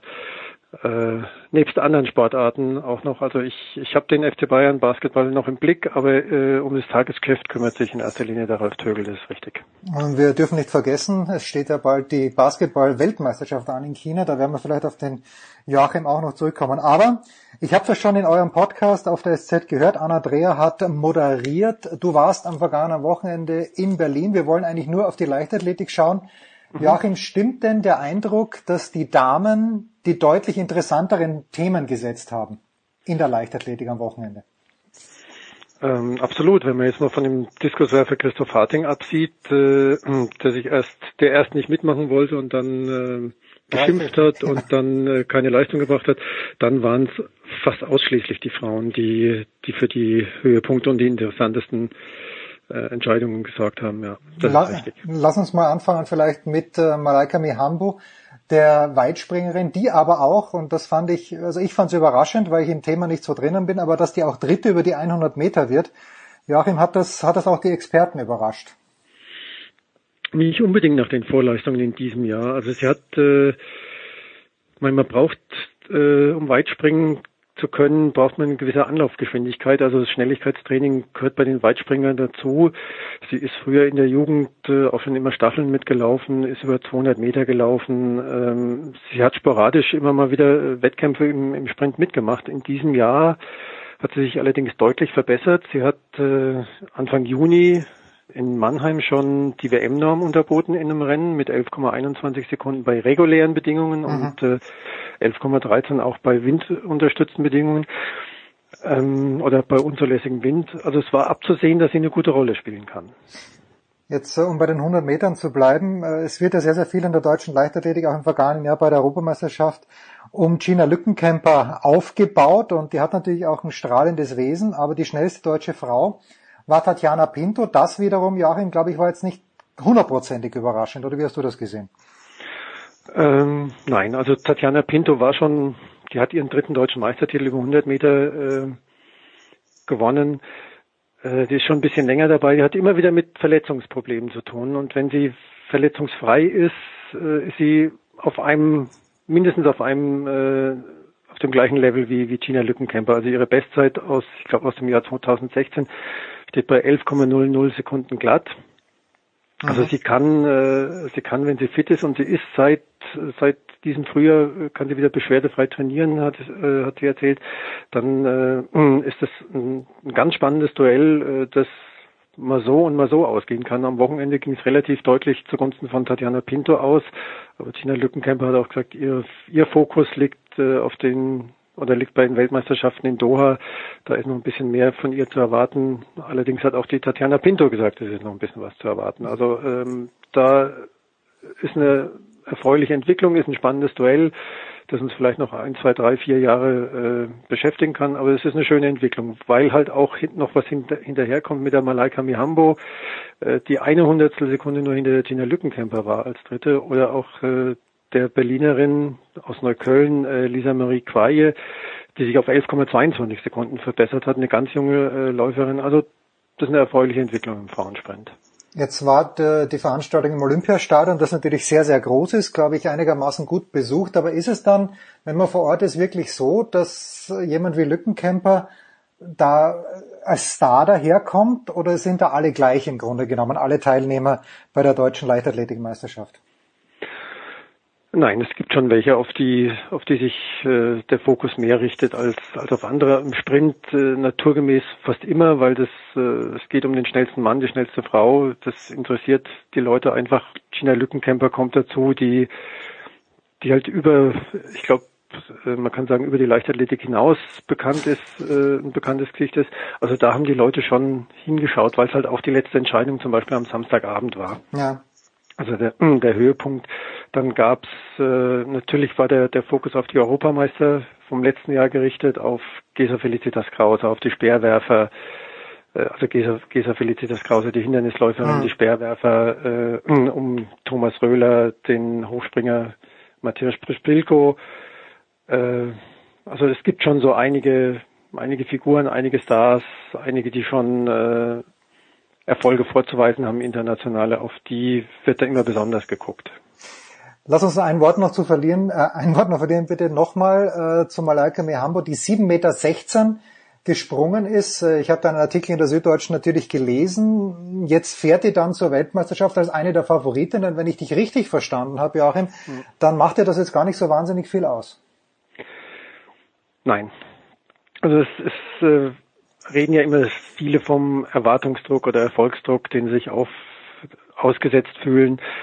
Und die Malaika Mihambo ist eine Person, die, so hat man immer den Eindruck, sehr in sich ruht, sehr gelassen ist, eine sehr positive Ausstrahlung hat. Also ganz generell ist, ist eine sehr angenehme Person, wenn man sich mit ihr unterhält, wenn man ihr Fragen stellt. Sie, sie, sie, sie strahlt richtig eine Gelassenheit aus und ich glaube ja auch, dass sie das äh, einfach positiv nimmt, dass sie es als Anerkennung nimmt als Bestätigung äh, dessen, was sie geleistet hat, wofür sie trainiert hat, ohne dass sie aber jetzt äh, vermittelt, sie wäre traurig, wenn sie nur Silber gewinnt. Also sie hat explizit gesagt, 7,16 ist eine Weite, die man bei, bei guten Finals anbieten muss.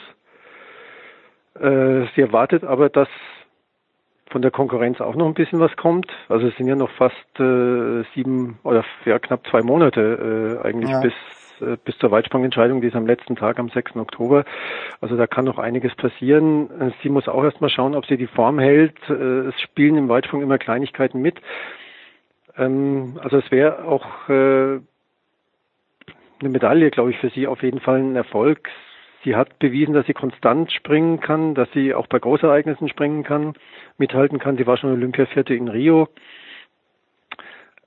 Aber wie gesagt, es geht manchmal um Zentimeter. Äh, sie hatte am, am Wochenende zuerst mal zwei ungültige Versuche, ja, weil sie ja. das Brett nicht getroffen hat. Es spielen viele Kleinigkeiten mit, aber sie geht, glaube ich, guten Mutes, oder sie wird guten Mutes nach Doha fahren. Wir haben ja hier auch mit Johannes Knut, den wir herzlich grüßen. Ich weiß, er hört uns zu irgendwo in Seattle oder wo er sich gerade herumtreibt, aber auch schon sehr, sehr ausführlich über Konstanze Klosterhalfen gesprochen und zu der kommen wir gleich und das Nike Oregon Project. Aber Joachim, ich weiß nicht, wie es dir geht, aber ich glaube irgendwie den technischen Disziplinen, also gerade den Weitspringerinnen, deutlich mehr als den Ausdauerläuferinnen, also den Mittelstrecklern und Langstrecklern.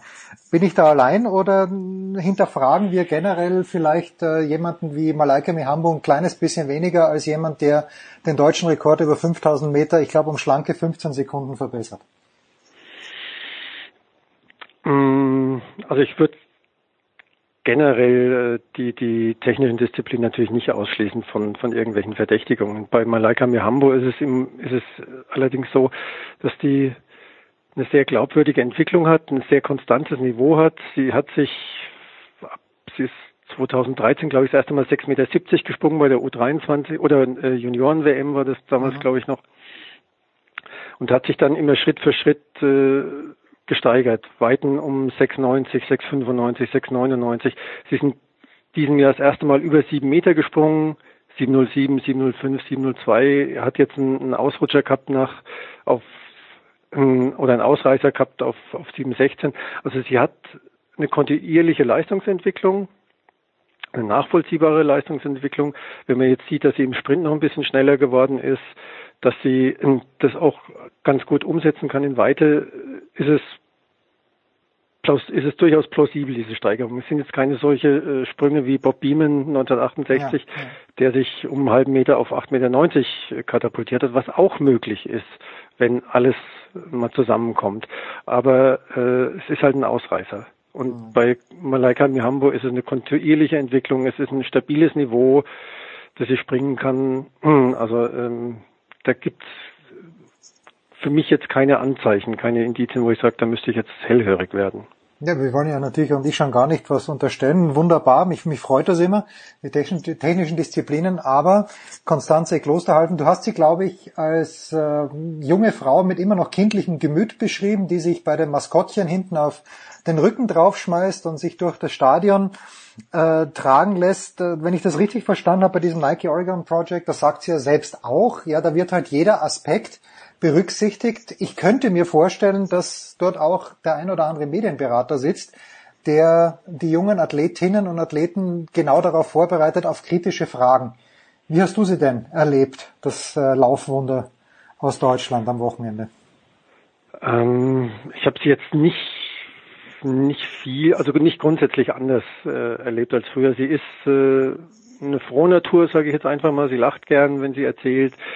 Ähm, Sie ist also sie geht allerdings nie so richtig in die Tiefe, wenn man wenn man sie fragt, hat sie früher auch nicht gemacht, hat sie jetzt beim beim Oregon Oregon Project auch von sich aus nicht getan, sondern sie hat wenn dann auf auf explizite Nachfragen geantwortet, auf eine Frage zum Beispiel eines Kollegen, ob äh, ob das stimmt, dass da auch Boxtraining gemacht wird, hat sie ganz kurz erklärt, ja, äh, wird auch gemacht, dient der Rumpfmuskulatur, macht sehr viel Spaß, hat blaue Finger gehabt. Das ist so mhm.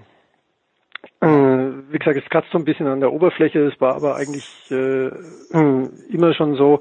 Das ist, glaube ich, auch so ein bisschen ihr Nat äh, gehört zu ihrem Naturell dazu. Ähm, ob, ob sie, ja, sie hat sicher auch Medienberater, die ihr sagen, antworte auf dies und das und weich vielleicht ein bisschen aus oder, oder halte ich da ein bisschen zurück. Das gehört heutzutage eigentlich dazu. Ähm, aber sie hat auch gesagt, oder sie hatte am Wochenende auch angeboten, also sie weiß natürlich um das, um, um ja, die Problematik, die es beim Nike, Nike Oregon Project geht. Sie hat am Wochenende auch angeboten, dass man vorbeikommen kann und sich das alles mal anschauen kann, wie, wie toll das ist. Ähm, weiß bloß nicht, ob, wenn man dann tatsächlich nachfragt, äh, ob die Leute in, in Portland dann wirklich alle Türen öffnen. ich war gerade Johannes Knut ist ja, ist ja gerade drüben. Johannes soll mal schnell anrufen, der ist ja gerade in der Nähe und soll einfach mal einen spontanen Besuch abstatten der, der ganzen Geschichte. Also sie, sie ist ja jetzt wieder drüben, ähm, sie ist am Sonntag gleich wieder zurückgeflogen, okay. aber wie gesagt, ähm, ich kann es mir schlecht vorstellen, dass, äh, dass man da einfach reinspazieren kann und sich das alles mal anschauen kann. Eine Frage habe ich noch zu den Herren, weil ich habe den jungen Mann vor ein paar Jahren, da hat er noch in München trainiert, bei der LG Stadtwerke München. Übrigens habe ich sehr wenig Athleten der Münchner Leichtathletikvereinigung in irgendwelchen Ergebnislisten gesehen.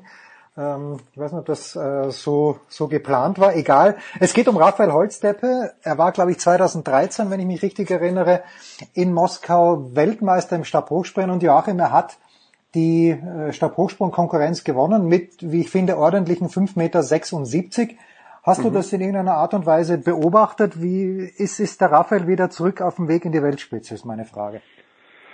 Äh, ich habe den Stabhochsprung am Wochenende nur so am Rande ähm, beobachtet, weil das Problem bei der Leichtathletik ist als Zuschauer, es spielt sich hier was ab, es spielt sich da was ab, es spielt sich dort was ab und zwischendurch als Journalist muss man auch noch ein bisschen was schreiben. Also ich hatte, ich habe den Wett, äh, Wettbewerb so am Rande verfolgt, den Zweikampf, das Duell mit, äh, mit dem Leverkusener Burgkinder. Ja, warte, ich such's gleich heraus, weil ich, ich habe ich hab's auch nicht im Kopf, aber ich habe nur gesehen, 5, 6, einer der kompliziertesten Namen der, der Leichtathletik. ähm, aber es war so, dass äh, 5, 576 war jetzt noch nicht die Höhe, wo ich äh, hellhörig geworden bin und, und gesagt habe, jetzt muss ich mir den Wettbewerb anschauen, jetzt geht's irgendwie so in die in die Höhen, wo es richtig interessant ist. Also er hat äh, er hat Verletzungsprobleme gehabt, der ist glaube ich wieder auf einem ganz guten Weg. Aber er ist natürlich, wenn man jetzt mal guckt, wie weit äh, die internationale Konkurrenz oder wie hoch die internationale Konkurrenz in diesem Sommer schon gekommen ist, da fehlt ihm noch ein ganzes Stück. Hm. Jetzt abschließend, wenn du dir das Wochenende anschaust, wie gesagt, ich glaube, der Zuschauerzuspruch war gut ähm, aus deiner Sicht. Also okay, also pass auf. Bokanda Lita Bäre wäre der, der Name des Stabhoch. Hab ich, hatte ich davor auch noch nie gehört. Ist die Leichtathletik A auf einem guten Weg und äh, B aus deiner Sicht diese The Finals, war das eine gute Idee von den einzelnen Sportverbänden, das zusammenzulegen? Äh, ja und ja, wobei die Leichtathleten haben natürlich profitiert von der Europameisterschaft im vergangenen Jahr, Ja. die ja ein großer Erfolg war, sowohl sportlich mit insgesamt 19 Medaillen, glaube ich, für den, für den Deutschen Leichtathletikverband, als auch als Veranstaltungskonzept. Äh, Sie haben damals ein bisschen was geändert, modifiziert, komprimiert. Es ging Schlag auf Schlag, also es war recht viel Action und ich glaube, dass sich viele Leute an diese RM noch erinnert haben, Mhm. dass die auch äh, diese Europameister von damals nochmal sehen wollten. Also der DLV hat an beiden Tagen zusammen mehr als 60.000 Zuschauer gemeldet äh, und, und hat verkündet, dass es äh, seit 40 Jahren nicht so viel Zuschauer gab. Weiß ich jetzt nicht, aber in diesem Jahrtausend äh, sicherlich. Also seit mindestens 20 Jahren äh, gab es nicht so viele Zuschauer. Ähm, also da, da strahlt sich ja der, der EM-Effekt vom letzten Jahr noch ab. Dazu kommt, äh, dass diese Finals, glaube ich, eine ganz, eine ganz gute Sache waren, auch für die Leichtathleten, wobei die Leichtathleten da zweifellos das Zugpferd waren, Ja. um das herum alles andere gruppiert worden ist. Aber es waren im Olympiagelände waren ja auch noch die Bogenschützen aktiv, waren die modernen Fünfkämpfer, die Triathleten sind auf ihrer Radstrecke dann vorbeigekommen und es gab ähm, ein Familiensportfest vom Berliner Landessportbund, wo man alle möglichen Sportarten mal einfach ausprobieren konnte. Und ich glaube, dass dieses ganze Ensemble, dieses ganze Zusammenwirken schon dazu beigetragen hat, dass auch ein paar Zuschauer äh, zusätzlich noch zur Leichtathletik gekommen sind, dass auch ein paar Zuschauer oder deutlich viel mehr zum Beispiel bei den Bogenschützen waren. Da hat mir ein Kollege erzählt, der in, in Rio vor drei Jahren war bei den Olympischen Spielen, dass hier in, in Berlin vor dem Olympiastadion deutlich mehr Zuschauer gewesen wären als damals bei den Spielen. Also ich glaube, dass da alle äh, Verbände durchaus davon profitiert haben, auch wenn wenn sie gewisse Einschränkungen in Kauf nehmen mussten, dass das jetzt nicht unbedingt der Saisonhöhepunkt war, dass die Schwimmer unmittelbar nach Direkt der WM gekommen ja, ja, sind, klar. dass die, die modernen Fünfkämpfer unmittelbar vor ihrer EM gekommen sind. Ähm, also dass, dass die Kanuten zum Beispiel über eine einfach eine verkürzten Strecke, eine ungewöhnlichen Strecke äh, einen Sprint ausgefahren haben, allerdings halt vor der Eastside Gallery, was ganz schöne Bilder gegeben hat. Also da haben einige Verbände sicher ein bisschen Kompromisse äh, eingehen müssen, aber ich glaube, dass unterm Strich alle davon profitiert haben. Sauber. Ja, wenn man denkt, ich glaube in Nürnberg waren bis dato immer die deutschen Leichtathletikmeisterschaften und da ist man in zwei oder auch in mehr Tagen niemals auch nur nahe an die 60.000 rangekommen. Ja, Joachim, ich bedanke mich ganz, ganz herzlich bei dir. Äh, Gerne. das war's zur Leichtathletik. Wir machen eine kurze Pause, dann geht's weiter in der Big Show 418.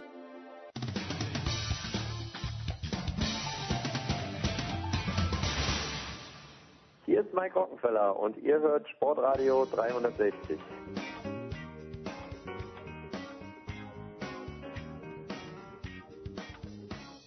Wunderbar. Es geht weiter in der Big Show 418 und mit großer Freude begrüße ich wieder unseren, wie er liebevoll auf Twitter genannt wird, Rasenball Leipzig Hooligan, Sebastian Kaiser von der Bild. Servus Sebastian. Jawohl, hallo. Und äh, Sebastian hat mir ein paar sachdienliche Hinweise gegeben, wer uns noch zum, zu den Finals am Wochenende Auskunft geben könnt. Das ist zum einen Melanie Haag von der Welt. Servus Melanie. Moin, hallo. Moin, hallo. Und Björn Jensen vom Hamburger Abendblatt. Servus Björn. Jo, moin, hallo. Moin. Melanie, lass mich mit dir anfangen. Äh, Joachim Mölter, mit dem ich gerade vorhin gesprochen habe von der Süddeutschen Zeitung, hat gemeint, naja, die Leichtathletik war natürlich das Zugpferd auch, weil die meisten Menschen im Olympiastadion in Berlin dort zuschauen waren, über zwei Tage 60.000. Aus deiner Sicht, Melanie, welche Sportarten haben denn besonders profitiert von dieser gemeinsamen Veranstaltung von mehreren Sportverbänden am vergangenen Wochenende? Also am meisten profitiert haben sicherlich die, äh, die, die Sportarten, bei denen sonst so gut wie äh, keiner halt nur Freunde und Familie gewesen wären. Also die Bogenschützen haben haben ja vor ja fast voller Kulisse in diesem temporären Stadion äh, ihren Sport ausgeübt. Das war für die krass. Also da war einer der Sportler hat gesagt, der macht ist seit 2008 international dabei und das war das Größte, was er erlebt hat. Und er war auch bei Olympischen Spielen und bei Weltmeisterschaften. Also die Bogenschützen ganz sicher ähm, haben enorm davon profitiert, vielleicht sogar am meisten. Ähm, eigentlich alle die, die in diesem temporären Stadion waren, denke ich.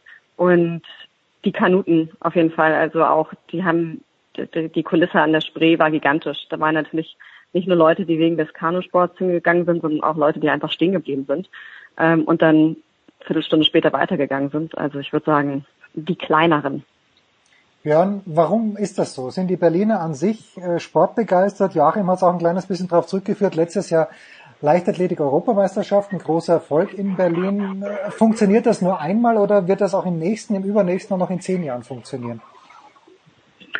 Äh, Im nächsten Jahr wird es leider ja schwierig, das haben wir schon gehört, ja, weil da wegen der Olympischen Spiele, ja, ja genau. Ähm, und trotz allem würde es auch im nächsten Jahr funktionieren und auch die Jahre danach, glaube ich. Denn äh, was ich äh, auch festgestellt habe, ich bin ja kein Berliner, sondern Hamburger, aber ähm, es hat mich trotzdem sehr begeistert, wie die Berliner Zuschauer mitgegangen sind. Bei allen Events, wo ich war, äh, das fand ich richtig klasse. Da hat man gemerkt, dass da Begeisterung, nicht nur Begeisterung, sondern eben auch Fachkenntnis äh, da ist. Da wurde an den richtigen Stellen geklatscht äh, und äh, wirklich auch mitgefeiert, mitgejubelt. Das fand ich sehr, sehr beeindruckend. Insofern glaube ich, das Konzept wird äh, in Berlin immer funktionieren. Ich glaube aber auch in anderen Städten würde es funktionieren. Sebastian, Hast du was anderes erwartet von Berlin? Ja, das ist, das wäre die Frage an, an dich gewesen, Sebastian. Wir hatten alle was anderes erwartet von Berlin. Warum hat sich Berlin da so gut geschlagen, Sebastian? Ja, ich glaube, ähm, was Björn gerade gesagt hat, der letzte Satz, das hätte auch in anderen Städten funktioniert, aber Berlin ist natürlich nochmal was anderes. Die Locations sind natürlich geil gewesen, wenn ich an die Oberbaumbrücke denke mit dem äh, erfundenen Kanu-Wettbewerb, den es ja eigentlich gar nicht gibt. Ähm, das haben die super gemacht, das sind tolle Bilder. Ähm, dann ist natürlich auch kein schöneres Stadion für die Leichtathletik als das Olympiastadion. Also vieles hängt natürlich mit diesen äh, mit diesen Sportstätten zusammen. Der Olympische Platz mit diesem temporären Stadion für modernen Fünfkampf, Bogenschießen und was da noch alles war, das ist gigantisch gewesen. Ein Kuppelsaal in dem 1936 schon gefochten wurde. Da wurde jetzt geboxt. Also ähm, das hat natürlich nur Berlin zu bieten und sowas mal anzugucken. Wann soll ich denn mal in den Kuppelsaal kommen? Also äh, da muss schon was los sein und da ist nie was los. Also ähm, habe ich jetzt die Chance gehabt, mir den Kuppelsaal mal anzugucken oder eben äh, ja für kleines Geld mal ins Olympiastadion zu kommen, äh, weil Hertha ist ja doch ein bisschen teurer und Pokalfinale auch. Also da gab es schon viele Anreize, wo man sagt, das ist natürlich einzigartig Berlin und ich glaube, dass das auch viele Leute angezogen hat, da mal hinzuschauen und zu gucken, was passiert da eigentlich. Melanie, wie schaut's mit der Wertigkeit aus für manche Sportarten? Die Schwimmer kommen gerade aus Guangzhou zurück. Das haben wir aufmerksam mitverfolgt, die Schwimmweltmeisterschaft. Dann stehen deutsche Meisterschaften an. Da muss doch eigentlich, gut, es waren jetzt nicht so wahnsinnig viele deutsche Athleten in den Schwimmbecken von Guangzhou, aber ein kleines bisschen ein Abfall muss ja doch da sein. Ja, also ich meine, die, die Wertigkeit für die Schwimmer war, war bescheiden. Also zumindest für die, für die Top-Leute, die bei den Weltmeisterschaften waren, war es, äh, war es nichts anderes als, ich sag mal, sich nochmal zeigen, Schaulauf, gucken, ob man die Form konserviert. Ähm, aber das hatte jetzt äh, keinen großen, ich sag mal, Wert, da jetzt den Meistertitel zu holen. Das Florian Bellbruck äh, gewinnt, das Sarah Köhler gewinnt, das waren, das waren Selbstläufer. Aber ich meine, die, die Weltmeisterschaften hat ja kaum jemand gesehen. Also manche Leute haben es im Livestream angeschaut.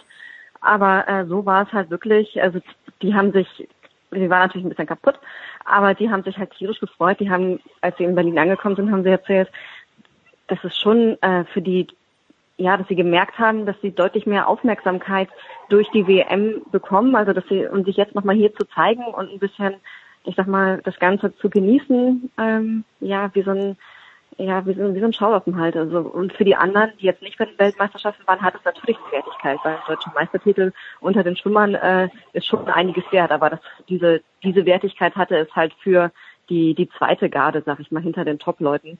Und da es jetzt auch keine, da die deutschen Meisterschaften nicht als Qualifikation für irgendwas äh, mehr galten, äh, fehlte das natürlich auch. Aber ähm, nichtsdestotrotz, also das, das mindert ja das Ereignis als äh, ich sag mal, als Sportereignis so nicht. Nein, nein, überhaupt man muss nicht. Halt, also man muss, man muss, man halt muss auch sagen, dass zum Beispiel, man muss auch sagen, dass es für die Turner zum Beispiel die erste WM-Qualifikation war, ja. Also Ja. Ähm, für die ging es schon äh, bei weit, also auf alle Fälle um was. Und dann äh, prinzipiell, wenn man es jetzt mal fachlich sieht, muss man natürlich sagen, viele haben aus Goodwill mitgemacht und natürlich, weil sie eben Ja. die Medienpräsenz bekommen haben. Und das war alles. Also zum Beispiel für die Radfahrer, für die Bahnradfahrer war diese äh, deutsche Meisterschaft zur Unzeit. Die sind also im Grunde genommen jetzt im Urlaub und stecken, oder die, die nicht mehr im Urlaub sind, stecken jetzt im, eigentlich im äh, Wiederaufbau für den Herbst, wo dann die Weltcup-Saison beginnt. Und da müssen die topfit sein. Und das können sie jetzt natürlich über den Haufen werfen, weil die jetzt erstmal Urlaub machen müssen und danach erst den Neuaufbau starten und entsprechend spät im Weltcup äh, äh, in Topform sein werden. Aber im Weltcup geht es eben auch Olympi äh, um Olympiaplätze. Also das sind alles so Sachen, die äh, man oder aus das ist der Grund, warum man das eben nächstes Jahr auf keinen Fall so durchziehen kann. Oder man muss sich eben andere Sportarten suchen, die eben genau oder für die die DM dann genau zu diesem Zeitpunkt an diesem Wochenende reinpasst in die Olympia-Qualifikation und die Olympia-Vorbereitung. Ansonsten äh, geht das wirklich nur in Jahren, wo, wo, wo in, wirklich nur in Jahren, wo kein Olympia ist. Für die Kanuten hat es ja auch, äh, hast du schon angesprochen, Sebastian, keinen sportlichen Wert, weil diese Strecke Richtig, einfach das war ein äh, 305er nicht Wettbewerb, genau, genau. Gen genau, aber zum Beispiel Ronny, Ronny Rau sagte, äh, macht nichts, wir, wir wollen ja Richtig, auch genau. uns präsentieren, den Zuschauern, Genau. den Sponsoren, wir wollen die Leute für diesen Sport begeistern, also sagt er, und wenn eine Strecke mal 140 oder 190 Meter hat, wir da Richtig, aber genau. in die Städte gehen können, dann müssen wir das machen? Also insofern ähm, finde ich den Deswegen Mix war es okay. super. Deswegen war das super, Ja. genau. Ich glaube, Björn, du warst auch beim Triathlon. Jetzt äh, ist beim Triathlon, ich habe ich hab mich erstmals auf eine Sendung vorbereitet und habe bisschen Melanie Haag gegoogelt und sehe, dass sie einen Iron, Ironman gemacht hat. Und äh, gerade in Deutschland, äh, wenn wir Rot haben, wir haben Frankfurt und natürlich gibt's dann in Hawaii, wo im Grunde genommen die letzten 100 Jahre, glaube ich, immer ein Deutscher gewonnen hat. Die olympische Distanz, wie, wie ist in dieser Wettbewerb angekommen? Es gab, glaube ich, auch einen Volkstriathlon mit etwas kürzerer Distanz, aber hat das überhaupt auch für dich als Journalist äh, die, die, die hohe Wertigkeit, die es vielleicht haben sollte, die olympische Distanz, oder steht der, der Ironman über allem?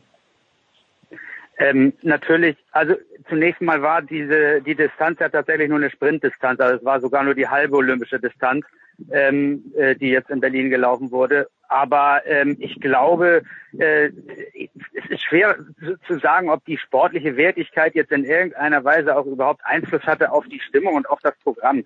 Ich glaube, die Triathleten haben es genauso genossen, also wenigstens äh, das, äh, den Statements äh, zu entnehmen, die, äh, die danach dort kamen, war das so, dass die einfach auch die Atmosphäre dort genossen haben, die Möglichkeit, mal da in dem Olympischen Park ihre Runden zu drehen, da auch ordentlich angefeuert zu werden. Sowas, sowas lieben die. Ich, ich kenne das aus Hamburg auch. Wir haben ja, wir haben ja eine Ironman-Veranstaltung unten, äh, den Triathlon-Weltcup auch hier. Insofern ist das äh, auch da immer äh, spielt die Kulisse eben die große Rolle. Mhm. Und ich glaube, das, das ist für die Sportler äh, dann in erster Linie entscheidend. Die merken, dass sie irgendwie wahrgenommen werden, dass sie angefeuert werden, dass das, was sie tun, was sonst häufig unter irgendwo unter Verschluss passiert, ähm, von einem breiten Publikum angenommen, akzeptiert und vor allem und sogar gut gefunden wird. Und ich glaube, das steht am Ende ähm, für viele über der sportlichen Wertigkeit, äh, auch wenn die tatsächlich für einige Sportarten unheimlich unheimlich schwierig war, weil ich habe das am Beispiel Boxen auch erlebt, äh, für die passt es eigentlich auch überhaupt gar nicht rein. Die haben es aber trotzdem gemacht, weil sie gesagt haben, das ist die Aufmerksamkeit, die wir sonst an dem angestammten Termin nie bekommen. Insofern, ich glaube, das steht über allem. Jetzt gab es ja in diesem Jahr, Melanie, das zweite Mal äh, die sogenannten European Games, äh, dieses Mal in Minsk ausgetragen, also auch keine Musterdemokratie. Nee, nee, nee, nee. Oder war die in nee, Baku? Wo war die in Baku? Das, nein, nein, nein, nein, das musst du unterscheiden. Die European Games, was du meinst, dieses Jahr sind Europaspiele gewesen. Das ist was anderes als Ach. European Games letztes Ach, Jahr. Kaiser, dass die du wieder auf diesen Europaspiele, was Details du meinst, herumreisen musst. Ja, Ja, dass die Europaspiele, die du meinst, sind die, die vor zwei Jahren in Baku waren. Das Ja. ist dieses Jahr Minsk gewesen. Vor- vor vier Jahren, Glasgow, 2015 Berlin, waren die zum vor ersten vier Mal, Jahren, oder vor Herr vier Kaiser. Jahren. Aber, Ja. aber, aber das Ding hat mit letztem Jahr Glasgow nichts zu tun. Neue Nein, nein, nein, nein, nein, nein, nein, nein, nein, nein. Das habe ich auch nicht behauptet. Moment, Moment. Ich habe gesagt, die, Euro die European Games sind schlecht beleumundet, weil sie zuerst in Baku und dann in Minsk äh, durchgeführt wurden. Aber Ja. im Grunde genommen, Björn, von den Sportarten her war es vielleicht nicht ganz deckungsgleich, aber schon sehr, sehr ähnlich. Äh, Ist das nicht der logische nächste Schritt, dass man äh, für diese Verbände, die jetzt nach Aufmerksamkeit lechzen, sowas vielleicht auch mal in Deutschland veranstaltet, meinetwegen in Hamburg, wo Mhm. die Olympiabewerbung natürlich über, überragend verlaufen ist, oder in Berlin, wo es auch nicht Ja. viel besser war. Ähm, wir haben in Hamburg das Problem, dass wir die Leichtathletik nicht unterbringen können. Deswegen werden wir uns absehbar nicht um äh, solche Sachen wie European Games, European Championships und was es da alles gibt bewerben können, auch nicht um die Austragung solcher Multi-DM. Das ist einfach leider so. München äh, ist dafür prädestiniert, bewirbt sich ja auch für 2022 für die nächste Ausgabe dieser European Championships, was das Konzept ist, was letztes Jahr in Glasgow war.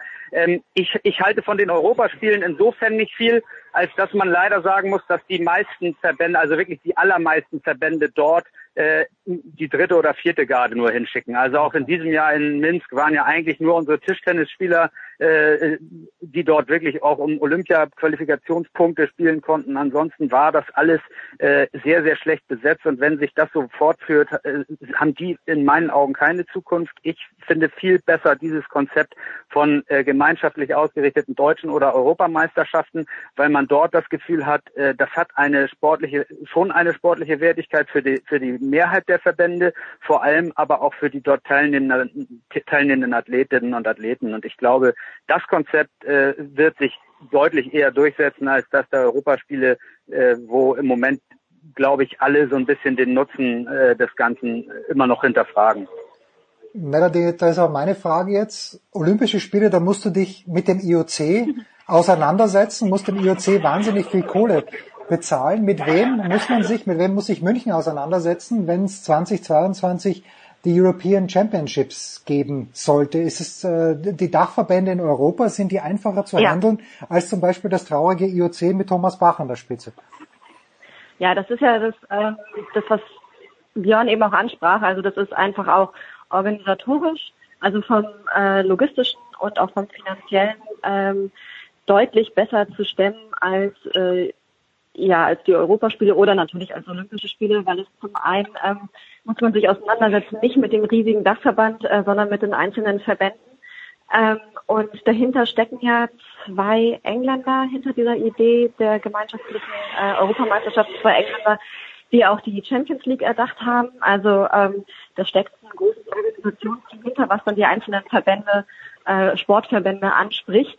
Ähm, insofern ist es ja auf jeder Hinsicht besser zu handeln und den äh, der Stadt und den äh, der Bevölkerung, die ja sonst auch immer diesen Kostenfaktor, diesen Ja. ja, welchen Nutzen haben Olympische Spiele, sehr stark anzweifelt. Das äh, fällt hier, ich sag mal nicht weg, aber das ist ein ganz anderer, äh, ganz anderer Faktor. Also München ähm, hat halt, nu- nutzt dann halt seine sechs, sieben bestehenden Sportstätten, muss kein olympisches Dorf bauen äh, und das sind halt sechs, sieben und nicht ähm, x Sportarten, wie es bei den Europaspielen sind oder bei den Olympischen Spielen und da steckt halt nicht dieser äh, Riesenapparat dahinter. Ne? Also das ist äh, anders zu handeln und wenn man das als gemeinsame Marke aufbaut, was in Berlin fand ich noch nicht so ganz funktioniert hat, was in Glasgow aber funktioniert hat, dass man gesehen hat, das ist eins, ähm, das ist eine super Sache, finde ich auch, wie Björn. Tja, was soll ich euch sagen? Das ist mein Trostpreis. Wir bekommen European Championships 2022 anstelle von, Ja. von Olympischen Winterspielen, die auch möglich gewesen wäre, die das IOC auf dem Silbertablett nach München getragen hätte, damit sie es nicht in Peking austragen sollen. Das ist mühsam. Die letzte Frage geht natürlich an Sebastian Kaiser.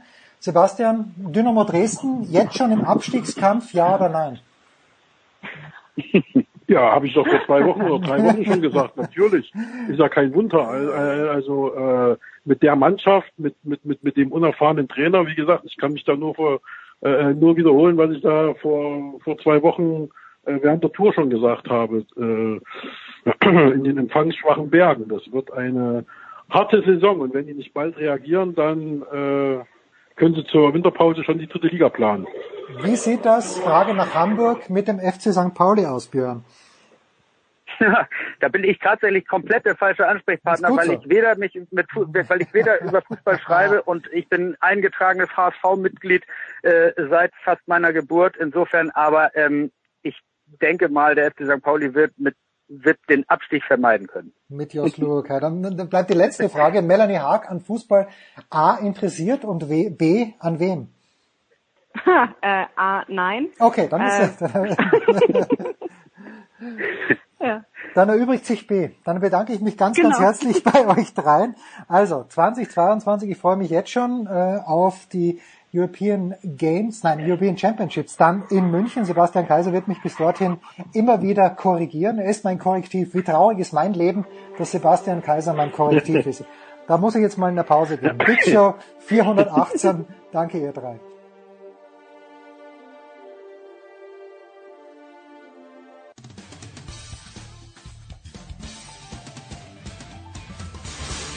Hallo, hier ist Dennis Seidenberg von den Boston Bruins und ihr hört Sportradio 360.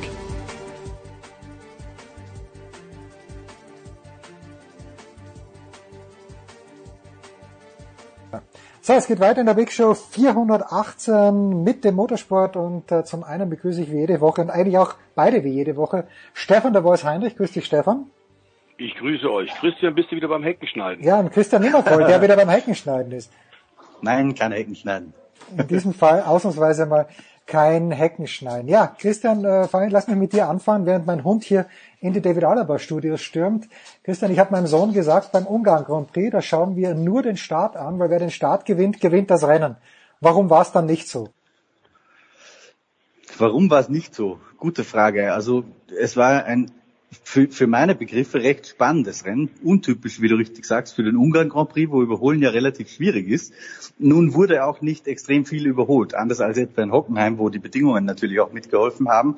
Aber trotzdem war besonders der Kampf um den Sieg, und daran definieren wir ja meistens, ob ein Rennen spannend ist oder nicht, ähm, der war wirklich fast bis zur letzten Minute elektrisierend mit diesem genialen Schachzug. Relativ großes Kino für den Hungaroring bei, bei Nichtregen. Ja, das äh, ist in der Tat so. Muss man denn, ähm, weil Lewis Hamilton da reingefahren ist und am Ende dann war er Verstappen chancenlos, der Voice, aber muss man äh, der Red Bull Teamführung einen Vorwurf machen aus deiner Sicht oder äh, war es das Risiko wert, dass Verstappen eben nicht nochmal zum Reifenwechsel reinkommt? Ähm, bei Großsportereignissen, vor allem auch bei der Formel 1, gibt es natürlich so ein paar Schlüsselmomente, ähm, wo entweder der Fahrer oder die Teamleitung in äh, relativ kurzer Zeit äh, schwierige Entscheidungen zu treffen hat. Das ist eine Sache oft dann auch der Instinkte. Nur ist es in der Formel 1 so, dass natürlich den, äh, dem Kommandostand der jeweiligen Teams, in diesem Fall Red Bull, sehr viele Daten vorliegen. Da kann man sich auch mal verheddern. Also aus meiner Sicht kann man ihnen keinen Vorwurf machen. Ähm, es war ein Versuch wert. Äh, es war auch nicht zu erwarten, dass tatsächlich Lewis Hamilton mit neuen Reifen dermaßen sehr viel schneller sein würde. Ähm, ich fand das aber sehr spannend und das ist immer die Sache, die wir ja im Grunde auch bei diesen letzten Rennen seit dem langweiligen Frankreich Grand Prix betont haben. Hier bei dir bei Sportradio äh, 360, nämlich, dass wenn es nicht mehr richtig berechenbar wird und du nicht mehr auf deine Daten und deine Zahlen äh, dich verlassen kannst, sondern vielleicht auch mal aus dem Bauch heraus reagieren musst oder improvisieren musst, dann wird spannend. Und man muss sagen, die ganzen letzten Rennen seit äh, dem Le Castellet-Rennen in Südfrankreich waren wirkliche Knaller. Ähm, dass Wetterkapriolen immer für, für äh, Turbulenz sorgen, ist klar, haben wir zuletzt beim 24 Stunden von Spa ja auch erlebt. Also egal auf, auf mit welchen Rennautos, äh, Spontanflutung der Rennstrecke, so habe ich das früher bei der DTM mal genannt und habe da, da tatsächlich mit der Rennleitung auch gesprochen, ob sowas äh, nicht, nicht tatsächlich möglich ist, weil immer dann wird's spektakulär. Und ich war sehr positiv überrascht über den Ungarn Grand Prix, offenbar wie ihr zwei auch und wie viele der Zuschauer ganz offensichtlich auch. Wobei eins auch wieder klar wurde, und das ist im Grunde das, was uns mittel- bis langfristig zu beschäftigen hat, die äh, Dominanz in diesem Fall von Red Bull und von Mercedes war erdrückend und im Grunde sehen die Plätze drei und vier für Ferrari sehr wohlwollend aus. Eigentlich hatte Ferrari überhaupt keine Chance und deswegen muss man einfach mal sagen, Ferrari, die uns immer wieder auch äh, hingehalten haben und gesagt haben, naja, wir sind näher dran, wir haben äh, Boden gewonnen, wir sind seit Saisonbeginn besser geworden, das stimmt einfach nicht. Das ist nicht wahr. Und ich bin mir nicht so ganz sicher, an was es genau liegt. Es ist eine komplexe, äh, komplexe Aufgabenstellung, eine Fragestellung, das rauszukriegen. Ich habe aber so meinen ersten Eindruck, da bin ich mal gespannt, was Christian äh, dazu sagt, den ich im Übrigen in Hockenheim dann auch mal persönlich kennengelernt habe, nachdem wir ja sonst immer nur telefonieren. Fand ich sehr schön, Christian. Ähm, ja. Aber mein Eindruck ist, dass tatsächlich der Binotto mit dieser Doppelfunktion Technikchef und jetzt auch Teamchef vielleicht doch ein bisschen überfordert ist. Ich kann mir das gut vorstellen, Stefan. Ich, würde ich würde ihm noch sozusagen die Schonfrist einräumen, bis das mhm. nächstjährige Auto dann da ist, weil das ist letztendlich das, das erste Projekt, das unter der jetzigen Struktur wirklich von, von Null auf äh, angefangen und umgesetzt wurde. Also das, das würde ich ihm noch geben. Aber klar, ich meine, es, es kann nicht einer alles machen. Es ist Teamchef per se schon ein unfassbar anspruchsvoller Job. Ähm, und dass Binotto dann auch noch er sagt ja immer, er ist nicht technischer Direktor, aber de facto ist er natürlich derjenige, an den die Einzeldivision Heads sozusagen berichten. Ähm, und damit ist er sowas wie ein technischer Direktor. Und vielleicht würde man halt einen richtigen technischen Direktor brauchen, der eben nicht noch nebenher in Anführungsstrichen Teamchef ist. Und auf eins möchte ich auch noch eingehen, was der Stefan gesagt hat, nämlich dieser, dieser große Abstand zum Rest der Welt und in dem Fall ausnahmsweise mal einschließlich Ferrari. Das war letztendlich erst das, was für Mercedes dieses Fenster aufgemacht hat, dass diese Strategie funktionieren kann. Weil wäre Lewis Hamilton hinter Gegner zurückgefallen mit diesem zusätzlichen Boxenstopp, dann hätte das mutmaßlich nicht funktioniert, weil die zu überholen äh, am Hungaroring ist, ist sehr, sehr schwierig. Und Red Bull muss man auch ein bisschen in Schutz nehmen, weil Verstappen war derjenige, der vorne gefahren ist. Äh, Mercedes hat ja ein paar Mal versucht, äh, Stops zu bluffen sozusagen, also sind rausgegangen und dann wieder reingekommen. Das heißt, man, man wusste nicht, kommen die jetzt rein oder nicht aus, aus Red Bull Sicht. Und Verstappen konnte nicht natürlich erahnen, in welcher Runde Lewis Hamilton da reinkommt.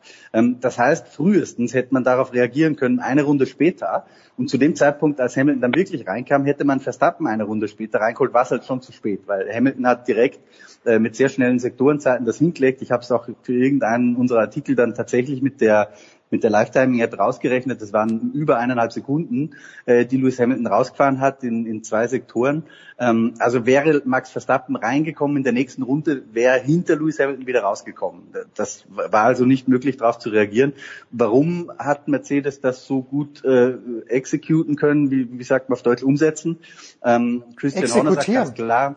Exeku hat, hat, zwar, genau. hat zwar einen anderen Beigeschmack, aber exekutieren. Ja. Ähm, Christian Horner hat gesagt, Mercedes war halt letztendlich das schnellere Auto und deswegen haben sie diese Strategie zum Funktionieren gebracht und ich würde mich dieser Einschätzung anschließen. Diese Neuerung, The Voice, dass man für die schnellste Rennrunde noch einen zusätzlichen Punkt kriegt, die finde ich jetzt eigentlich mittlerweile ganz nett, weil das Verstappen dann reinkommt und sagt, okay, das Rennen kann ich eh nicht mehr gewinnen, aber jetzt gehe ich nochmal aufs Ganze. Ich finde, das hat hinten raus noch ein kleines bisschen Push gebracht. Äh, ich glaube auch, ähm, wobei man natürlich über Punktesysteme immer diskutieren kann. Was mir in den letzten äh, Jahrzehnten in der Formel 1 nicht ganz so gefallen hat, ähm, ist die mangelnde Vergleichbarkeit, die man jetzt hat, nachdem man das Punktesystem x-mal umgestellt hat. Aber so ein Bonuspunkt für schnellste Rennrunde, ich finde auch tatsächlich Bonuspunkte für Pole Position ähm, ist kein Fehler. In Amerika hat man im Übrigen bei den Indycars und bei NASCAR das sind oft natürlich längere Rennen, die weit über 90 Minuten gehen, das ist richtig. Und da hast du natürlich dann naturgemäß auch ein paar langweiligere Phasen drin. Ähm, da haben wir aber dann unter anderem auch noch eine Möglichkeit, dass der Fahrer Most Position Improved also der gegenüber der Startaufstellung die meisten Positionen mhm. bis ins Ziel gut gemacht hat, auch der kriegt nochmal äh, einen Bonuspunkt.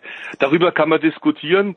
Äh, ich glaube, die, die Hardcore-Fans in der Formel 1, die tatsächlich diese, die Königsklasse seit Jahrzehnten verfolgen, die tun sich damit ein bisschen schwer, äh, vor allem wenn es dann um die Siegespunkte geht. Und da ist ja leider unter Bernie Ecclestone auch paar Mal äh, eine Neuausrichtung erfolgt.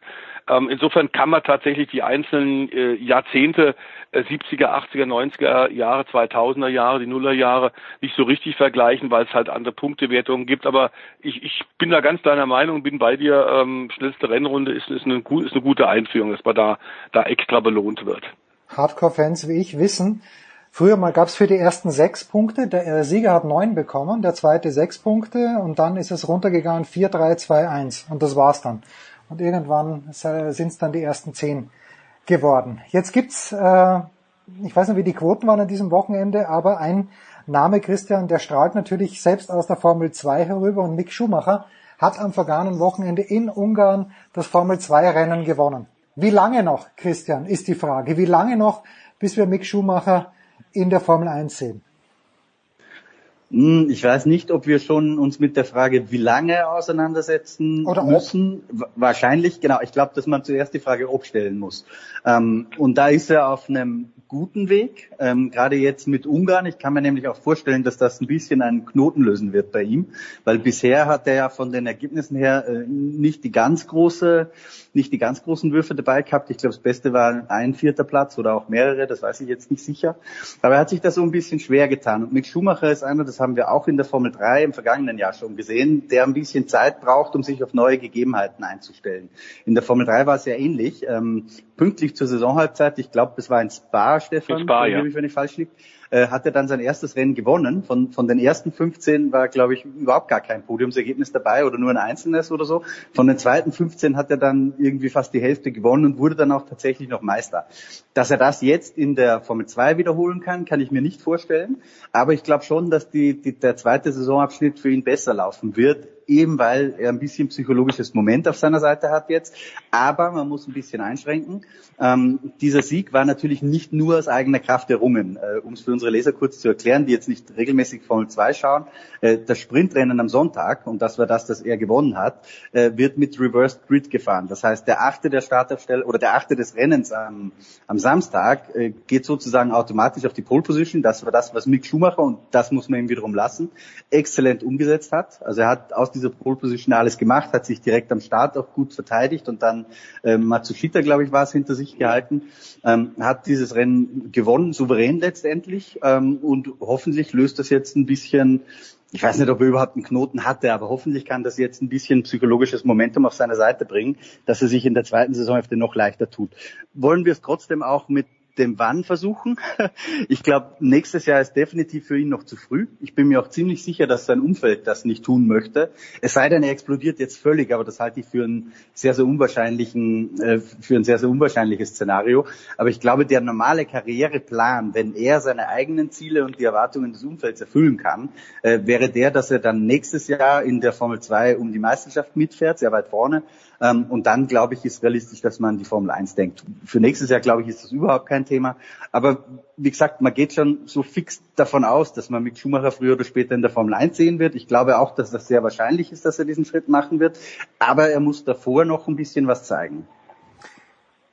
The Voice war es nicht, wenn ich mich richtig erinnere, im letzten Jahr auch so, dass, äh, wenn Christian schon sagt, Mick Schumacher hatte die zweite Hälfte in der Formel 3 im Grunde genommen dominiert, aber war das nicht so, dass er dann plötzlich ein besseres Auto auch hatte oder irgend, irgendwas war da doch, dass auch gleich die Zweifel an seinem fahrerischen Können aufkommen hätten können.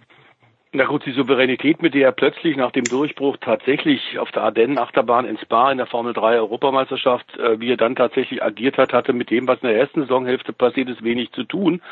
Und es war dann relativ klar, dass natürlich im Fahrerlager der ein oder andere grummelt, vor allem auch das Red Bull Juniorenteam hat da ein bisschen gemault und hat gesagt, das kann ja wohl nicht mit rechten Dingen zugehen. Ähm, Fakt ist, und das wissen wir von, von allen Athleten, ein großes Erfolgserlebnis kann ähm, ganz selig, und das ist Momentum, wie Christian es beschrieben hat, das ist Selbstvertrauen, wie auch immer, du weißt plötzlich, dass es geht. Das kann tatsächlich psychologisch in deinem Kopf relativ viel auslösen. Ähm, man hat das Auto äh, letztes Jahr, das Bremer Power Team Auto in der Formel 3 Europameisterschaft von Mick mehrfach ausführlich untersucht, weil diese Gerüchte tatsächlich im äh, Sommer, Spätsommer und Herbst äh, 2018 durch die diversen Fahrerlagern gewabert sind, aber man hat nie was gefunden, nie was nachweisen können. Und in diesem Fall müssen wir einfach sagen, ähm, die haben das Auto sehr viel öfter untersucht als das alle anderen, nichts gefunden worden. Also ist er offenbar wirklich auch sehr gut gefahren. Und das muss man auch sagen in dieser Formel 2. Äh, er ist sicherlich, und das hat der Christian ganz gut beschrieben, kein, kein George Russell oder kein Charles Leclerc die ja durch die unteren Kategorien gestürmt sind und in einem Jahr jeweils im Grunde alles klar gemacht haben, ähm, sofort Titel geholt haben. Er ist ein bisschen anderer Typ. Das ist aber überhaupt nicht äh, schlecht ähm, oder macht ihn zu einem weniger potenziellen guten Profirennfahrer für die Formel 1. Es dauert nur eben ein bisschen und das hat sich tatsächlich diese, diese ähm, Weg durch die durch die Formel durch die Formel 1 Unterbau Kategorien hat sich tatsächlich bei ihm schon gezeigt, ist deswegen auch nichts Neues. Dass es jetzt beim achten Formel 2 Wochenende geklappt hat mit dem ersten Sieg ist toll. Er hat vorher sehr gute andere Rennen gezeigt und sehr viel Pech auch gehabt. Also ist vom Teamkollegen abgeschossen worden in Frankreich in gut liegender Position, äh, hat mehrfach äh, technische Defekte gehabt, als er in der Qualifikation mal wirklich gut war. Was ihm ein bisschen fehlt, ist tatsächlich noch dieser Wahnsinn, den du brauchst und das Gefühl vor allem für die Reifen, ähm, der Peak der Reifen zu erahnen bei einer schnellen Runde in der Qualifikation. Christian hat ja vorhin ein bisschen, beschrieben, in der Formel 2 gibt es zwei Rennen mit Reverse Grid am Sonntag.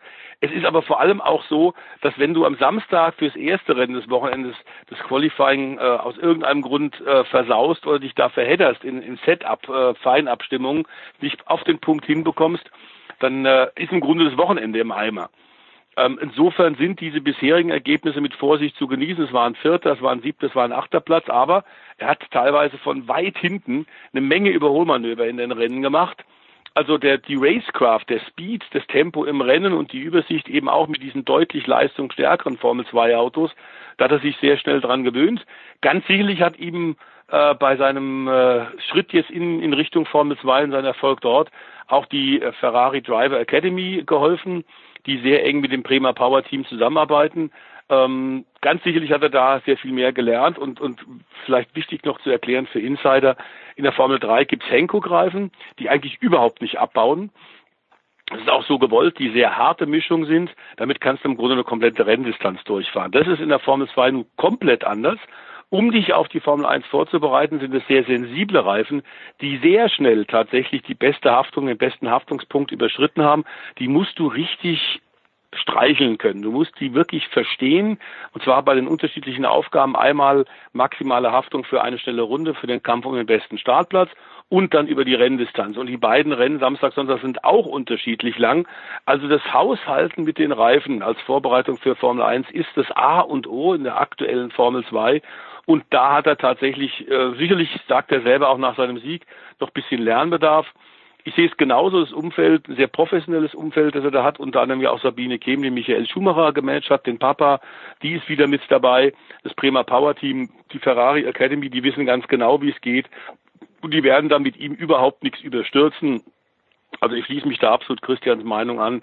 Äh, 2021 frühestens äh, glaube ich, dass er in der Formel 1 ist. Er wird sicherlich das eine oder andere Testmöglichkeit noch bekommen, aber er braucht auf jeden Fall noch ein zweites Jahr in der Formel 2. Was, was im Übrigen, wenn ich das noch ergänzen darf, auch ein sehr guter Einstiegszeitpunkt in die Formel 1 wäre, weil dann ein neues Reglement kommt mit neuen Autos und da, damit möglicherweise Rookies nicht den ganz gleichen Erfahrungsnachteil haben äh, wie die etablierten Piloten, wie als würden die jetzt einsteigen mit einem, mit einem äh, seit Jahren verankerten Reglement. Also das kann auch vom Timing her ein ganz kluger Zeitpunkt sein. Tja, bisschen Glück hat die Familie Schumacher tatsächlich verdient. Christian, wir entlassen dich jetzt in die Sommerpause. Wie wird die Hecke, deine Hecke nach dieser Sommerpause ausschauen? Wirst du sie kunstvoll geschnitten haben? Nee, nee, nee, nee, nee. Ich habe die ganz radikal abgesägt, sodass die Blätter auch alle weg sind und man jetzt in erster Linie Äste sieht. Aber die wachsen eh wieder nach. Aber ich bin nicht so der alle drei Monate Heckenschneid-Typ, sondern eher alle zwei Jahre, aber dafür dann richtig. So, so kennt man dich. Also Tabula Rasa gemachter Christian, der Voice bleibt noch ein kleines bisschen bei uns. Christian, bei, bei dir bedanken wir uns. Big Show 418, kurze Pause.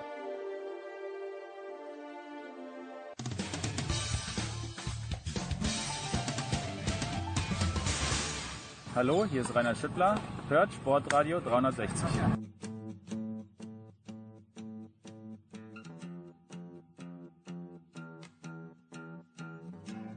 Problem. Es geht weiter in der Big Show 418. Der Voice ist dabei geblieben und Eddie Milke ist dazugekommen von RAN und von der Zone. Grüß dich, Eddie. Servus, schönen Gruß aus Bremen. Äh, für dich schwierig an diesem Wochenende, oder? Zieht's dich nach Großbritannien zu DTM oder zieht's dich nach Österreich zu MotoGP, Eddie?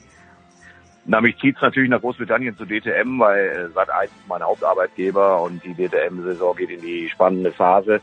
Äh, das äh, ist auch eine Strecke, auf die ich mich sehr, sehr freue. Eine Berg- und Talbahn vom alten Schlag, eine richtige Oldschool-Rennstrecke. Bis 86 ist dort die Formel 1 gefahren. Nigel Mansell war der letzte Formel 1-Sieger.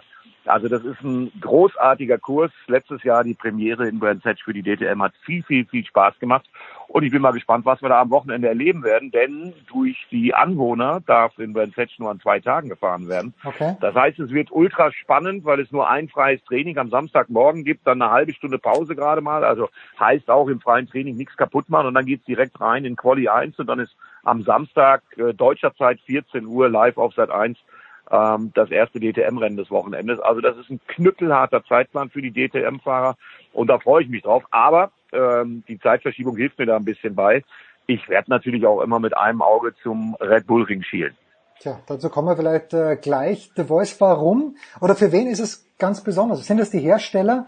Für wen ist es besonders wichtig, dass nicht nur in Deutschland gefahren wird, sondern eben auch in Großbritannien, in Italien?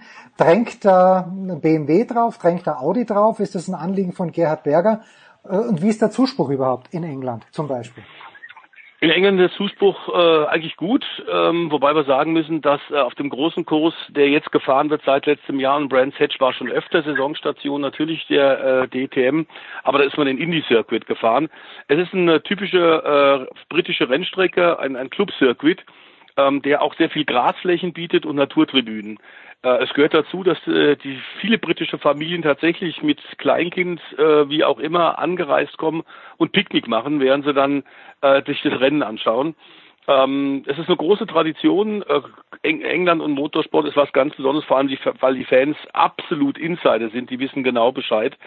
Ähm, und die Internationalität ist ein ganz wichtiger Punkt bei allen der Hersteller, die involviert sind, aktuell in der äh, DTM. Und das führt ja auch dazu, dass man dann nicht nur im europäischen Ausland fährt, sondern, und das ist bestätigt worden, jetzt Ende der Saison gibt es tatsächlich diese sogenannte Dream Race. DTM trifft Super GT und ist jetzt auch terminiert vom 22. bis 24. November. Ähm, die so Gefahr, die Insider bis hin sehen bei der absoluten Internationalisierung weltweit der DTM, ähm, die die gewünscht ist von, von allen Herstellern, aber und von vielen Sponsoren, aber ist tatsächlich, dass man der Vier da ein bisschen möglicherweise äh, in, in, in, in deren äh, Hegemonie reinkommt. Und das ist das Problem. Wir hatten die ITC äh, in den äh, 90er Jahren, die dann 19, Ende 1995 begonnen wurde als Parallelserie, eine internationale Rennserie parallel zur DTM und die hat am Ende zum Ende, Ende von beiden geführt, weil tatsächlich der FIA, die FIA, der Weltverband, das nicht mit hat sich machen lassen. Da hat man vorher offenbar sich äh, mit der, der Führung im Automobilweltverband nicht ausführlich genug äh, abgesprochen und da gab es mächtig Ärger hinter den Kulissen. Ich bin sicher, Gerhard Berger ist cleverer, der dürfte es besser eingetütet haben. Ähm, Ob es tatsächlich auch irgendwann mal eine, eine wie manchmal schon angedachte Rennserie, DTM, Parallelrennserie in Asien gibt, bleibt abzuwarten. Aber der erste Schritt ist gemacht. Es gibt also jetzt im November das erste Dream Race, in dem sich die besten japanischen Hersteller aus der Super GT, das ist deren Prestige-Rennserie, und eben äh, BMW, Audi und äh, Aston Martin, die DTM-Vertreter treffen in Suzuka. Und das ist sicherlich ähm, auch mal ein Ziel, das musste man erstmal erreichen, das war schwierig genug. Das hat Berge jetzt hinbekommen und da kann man nur sagen, ziehen wir das Kapperl. Tja, das hätte ein anderer gemacht. Äh, Eddie, die Internationalisierung geht natürlich auch aus meiner Sicht zumindest mit international bekannten Namen einher. Paul Di Resta kennt man aus der Formel 1. Äh, Pietro Fittipaldi hat zumindest einen überragenden Nachnamen für ältere Sportfreunde. Äh, fehlt da noch was oder ist die DTM gut bedient, dass äh, mit René Rast, mit Marco Wittmann natürlich, der das Ding schon öfter, Mike Rockenfeller, die haben es ja schon öfter gewonnen. Äh, ist die DTM gut bedient, was die Internationalität der Fahrer angeht oder könnte da noch mehr gehen? Ja, aus meiner Sicht sind sie schon gut bedient. Also du hast den Namen Fittipaldi angesprochen. Der ist ja schon alles gefahren, was es so gibt auf der Welt, bis zu seiner schweren Verletzung in Spa-Francorchamps. Äh, aber der war in den USA aktiv. Auch er ist äh, Formel 1 Ersatzfahrer gewesen und macht, wie ich finde, einen Granatenjob im belgischen WRT-Team. Ähm, das mit der Internationalisierung geht ja auch schon ein bisschen eher los, denn es werden drei Super GT-Fahrzeuge aus Japan beim Saisonfinale in Hockenheim ebenfalls zu Gast sein, mit unter anderem Jensen Button äh, am Steuer, äh, was man so hört. Und äh, ja, das äh, kann man nicht von heute auf morgen machen, aber ich finde, dass Gerhard Berger und die ITR da auf einem extrem guten Weg sind. Und da freue ich mich schon drauf, weil auch das sind tolle, tolle Autos. Dann kommen dann auf einen Schlag auch nochmal Hersteller dazu. Und das ist der, äh, wie Stefan schon gesagt hat, genau der richtige Schritt in genau die richtige Richtung. So muss es gehen. Und ich bin da wirklich mal gespannt. Aber soweit sind wir noch nicht. Im Moment ist ja erstmal Titelkampf das Thema. Ja, und da bin ich gespannt, was wir am Wochenende erleben werden. Denn wie schnell das in der DTM geht, haben wir in dieser Saison auch schon oft genug gesehen. Und ich bin mal gespannt. Ja, wo kommt Nico Müller plötzlich her? The Voice. Das letzte Mal, wo ich auf die Gesamtwertung geschaut habe, René Rast, ja, Marco Wittmann, ja, Philipp Eng natürlich aus naheliegenden Gründen mir ein bisschen näher am Herzen und Mike Ockenfeld. Aber wo kommt Nico Müller her, The Voice? Ähm, der ist seit Jahren schon vorne mit dabei und hat äh, einzelne Rennen durchaus auch schon gewonnen. In diesem Jahr hat er eine unglaubliche Konstanz reinbekommen. Deswegen ist er, wie das äh, Fachleute wissen, überhaupt äh, tatsächlich von Anfang an auch einer der Favoriten gewesen. Wenn auch nicht ganz oben auf dem Zettel. Dass der das kann, steht außer Frage. Auch Nico Müller ist einer, der die unterschiedlichsten Rennautos schon sehr schnell und erfolgreich bewegt hat. Der gehört absolut zum äh, Titelquartett dazu. Ähm, ich glaube durchaus, dass er auch Chancen hat, wobei wir jetzt gerade so ein bisschen mitbekommen haben, es wird ja immer so wieder von den Herstellern ganz gerne äh, Firmen-PR ver, ver, verbreitet und da heißt es ja, dass die beiden, René Rast und Nico Müller, sich bestens verstehen. Äh, davon kann natürlich nicht so ganz die Rede sein. Also Friede, Freude, Eierkuchen, das wollen wir in der Formel 1, äh, in der Formel 1 und in der DTM in der DTM, also der Formel 1 mit Dach, auch überhaupt nicht. Das ist überhaupt nicht angesagt. Die, da gibt's Reibereien, weil natürlich ganz klar aktuell René Rast der Platzhirsch ist und Nico Müller dahin will. Ähm, es äh, ist auch gut, dass es da unterschiedliche Interessen gibt. Das macht dann tatsächlich auch die Aufgabe für die Strategen ein bisschen schwieriger. Denn was wir ja auch nicht wollen, ist tatsächlich jetzt zu diesem Zeitpunkt, äh, der Eddie hat es gerade unterstrichen, wo so viel offen ist, wo so viel spannende Fragen im Raum stehen, und die zu beantworten sind, wo so viel äh, Überraschung, Überraschungsmoment da ist, Unplanbares, mh, das den Sport so spektakulär macht, äh, wollen wir gar keine Stallorder oder ähnliches haben. Das kann sich im Grunde jetzt auch kaum einer erlauben von den beiden großen Herstellern. Aston Martin hängt naturgemäß ähm, als dritte Säule, die ja erst in diesem Jahr eingestiegen sind und innerhalb von 100 Tagen vier Autos auf die Räder gestellt haben. Eine Riesenleistung, gilt es immer wieder zu unterstreichen. Denen fehlt sportlich natürlich noch ein bisschen was. Am Speed, im Qualifying und im Rennen auch. Aber ohne die, und da müssen wir nochmal sagen, müssen wir uns herzlich bedanken, ohne die wird es mittelfristig mit der DTM sicherlich nicht weitergehen. Ähm, aber bei sowohl bei BMW haben wir mehrere Eisen im Feuer wie auch bei Audi. Das ist toll. Ähm, das hat man schon eine ganze Weile in dieser Breite an der Spitze definitiv nicht. Und Nico Müller, überhaupt keine Frage, ist einer der absoluten Spitzenleute. Siehst du, so wenig Ahnung Ja, ich ich. das ergänzen, wenn Ja. ich das kurz ergänzen darf, weil ich habe auch mit den Jungs am dichtesten zu tun und kommentiere das ja auch immer.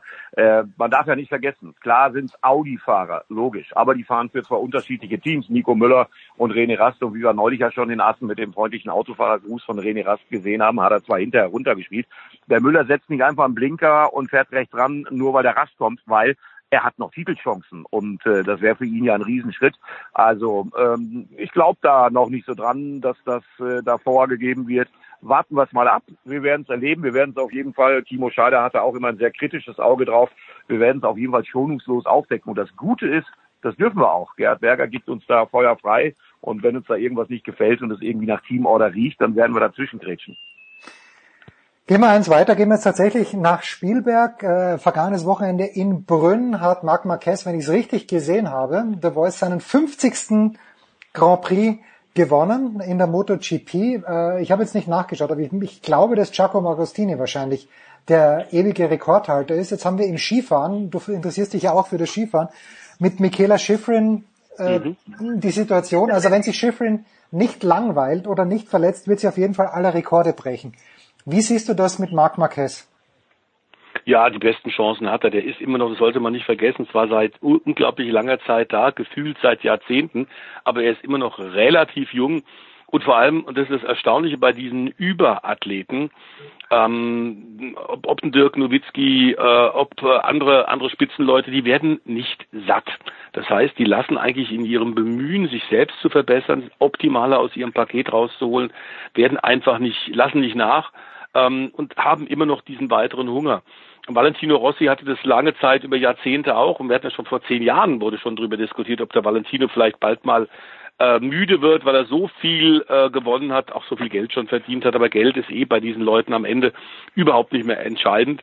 Es ist der Kick und, und das Adrenalin und äh, das tolle Gefühl, dass man hat, was Außergewöhnliches tun zu können, was normale Erdenbürger einfach nicht hinbekommen.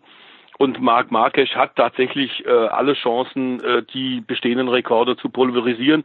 Äh, nach wie vor Giacomo Agostini vorne, dann kommt Valentino Rossi, aber Marc Marquez ist nicht mehr sehr weit weg.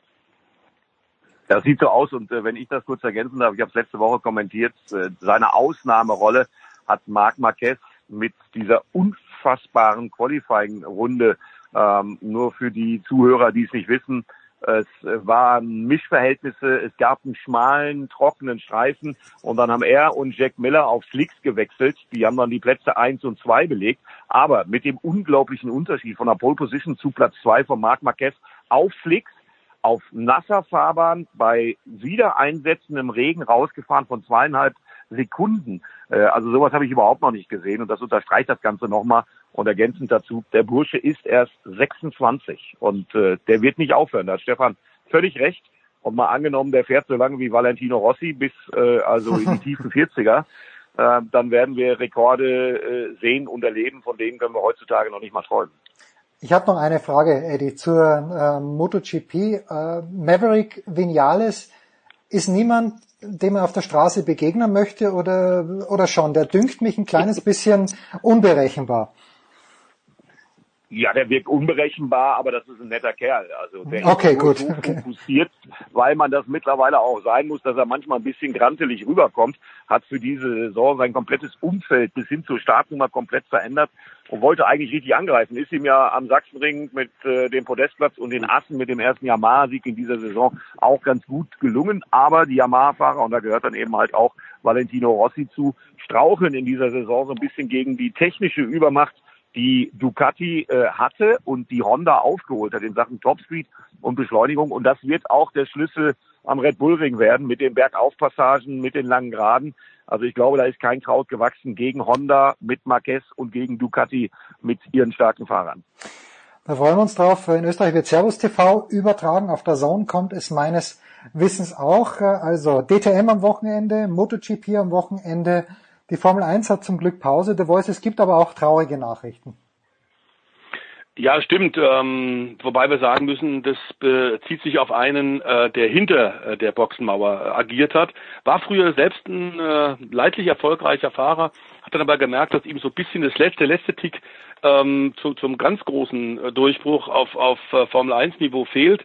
Ähnlich wie bei Christian Horner, der ja auch in bis in die Formel 3000, die Unterklasse zur Formel 1 gekommen ist. Und dann hat er gemerkt, das wird nichts ist er lieber Teammanager geworden und ist jetzt verantwortlich für die Formel 1 Aktivitäten neben Dr. Helmut Marko von Red Bull.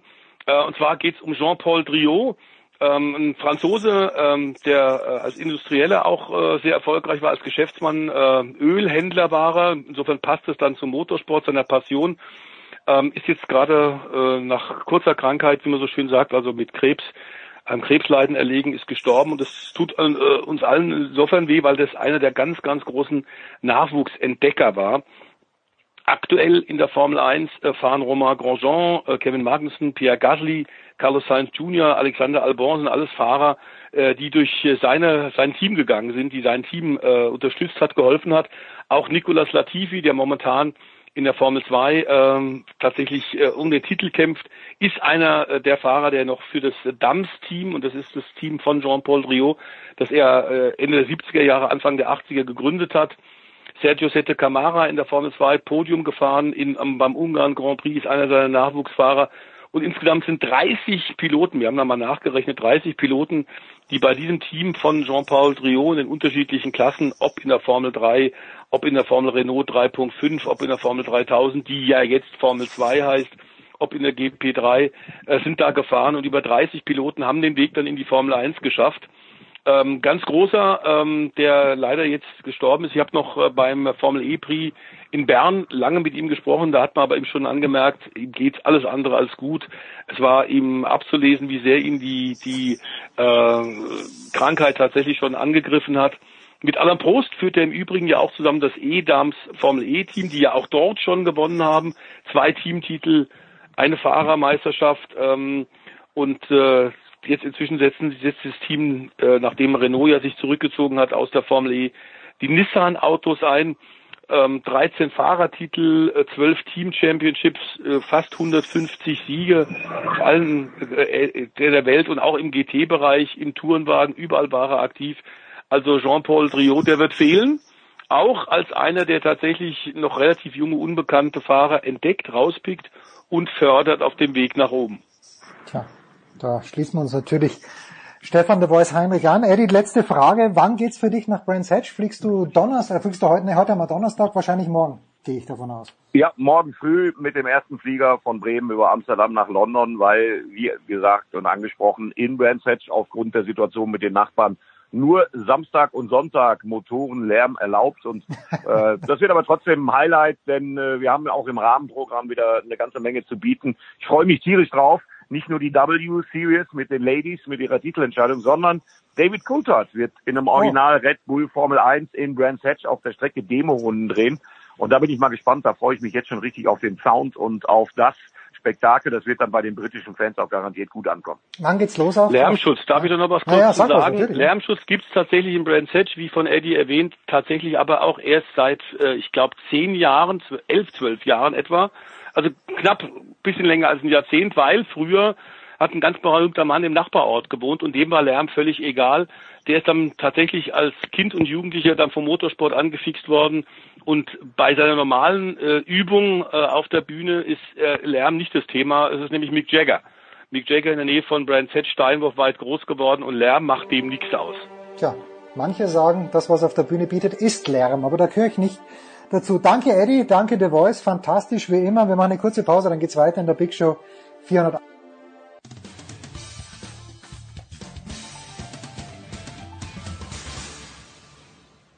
Hallo, hier ist Marcel Schäfer vom VfL Wolfsburg und ihr hört Sportrolle 360.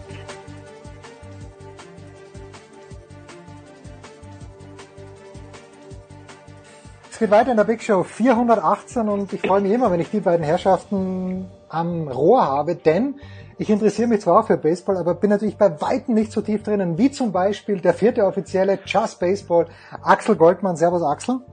Hallo, guten Tag. Und dann in Berlin sitzt er von der BZ Oliver Knack. Servus, Olli.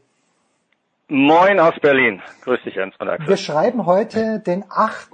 August 2019. Roger Federer wird heute 38 Jahre alt. Äh, da werden wir im Tennisteil gar nicht drüber sprechen. Aber Axel, wenn mir, und das ist immer so dieser herrliche Satz bei, wenn euch jemand vor der Saison gesagt hätte, aber wenn mir jemand, Axel, vor der Saison gesagt hätte, dass am 8. August die Mets im Grunde genommen den gleich guten oder gleich schlechten Rekord haben wie die Boston Red Sox, hätte ich gesagt, nee, funktioniert nicht, geht nicht. Aber es ist fast so. Axel, warum? Ja, aber nur fast. Ja, aber warum? ja, warum? Das eine Spiel Vorsprung haben wir dann doch noch. Ja, das ist Wahnsinn, oder? Das kann nicht sein. Da, da ist auf vielen Ebenen viel, vieles schiefgelaufen. Was denn bei den Red Sox ganz konkret? Ja, ähm, tatsächlich. Also wir haben im, im Just Baseball Chat hatten wir diese Woche ähm, haben wir uns darauf geeinigt, dass es eigentlich die deprimierendste Woche seit Bobby Valentine war äh, bei den bei den Boston Red Sox und das ist jetzt immerhin schon sieben Jahre her. Bobby Valentine war 2012 Skipper Manager der Boston Red Sox und das hat nicht so richtig funktioniert. Ähm, nachdem vor zwei Wochen eine Serie der Red Sox gegen die Yankees in Fenway Park mit spektakulären Ergebnissen und sehr, sehr gutem, vor allen Dingen offensiven Baseball der Red Sox ähm, hinter uns gebracht äh, haben, äh, dachten wir eigentlich, okay, das ist jetzt ein gutes Zeichen, jetzt können wir nochmal angreifen und jetzt haben wir zwei wichtige Wochen vor uns, nämlich Serien, die direkte Implikationen sowohl auf die Division als auch aufs Playoff-Rennen haben, gegen die Tampa Bay Rays, gegen die Yankees, gegen die Yankees, gegen die Tampa Bay Rays, Back-to-Back-Serien jeweils und das war nicht sonderlich erfolgreich. Ähm, äh, alle Spiele verloren. Ähm, keine, keine Hoffnung mehr äh, auf den Divisionstitel. Es sind jetzt mittlerweile 16 Spiele, die die Red Sox hinter den Yankees zurück sind. Ähm, Im Rennen um die Wildcard sieht es eigentlich auch so aus, dass man hier einen Strich machen kann und sagen kann, sechs Spiele werden sie nicht mehr aufholen auf die Race. Dafür äh, spielen sie die Red Sox äh, tatsächlich nicht konstant genug. Das Pitching ist das sehr, sehr große Problem. Es ist noch nicht mal die Run Scored, also die eigene Offensive, die tatsächlich vom Schnitt her sogar ein bisschen besser ist als im letzten Jahr, wo sie 108 äh, Siege ja äh, erreichen konnten nach der Regular Season. Aber das Pitching ist halt äh, ein großes, großes Problem. Und ich glaube, wir werden ja da bestimmt auch gleich nochmal im Nachklapp der Trade Deadline darauf Absolut. zu sprechen kommt, dass die Enttäuschung äh, in, in, in Massachusetts beziehungsweise in Neuengland schon relativ groß war, dass hier nicht nachgebessert worden ist zur, zur Trade Deadline. Das kann man, glaube ich, einfach so, ähm, kann man, kann man das schon umreißen. Olli, äh, widersprich mir, wenn du es anders siehst, aber ich denke, dass wir, wenn wir das, wenn wir uns das Pitching anschauen von den, von den Red Sox, gerade das äh, Starting Pitching, dann ähm, sind wir hier tatsächlich ein bisschen underwhelmed und ähm, es gibt auch keine zuverlässigen Reliever, ähm, die haben dann mal einen guten Tag.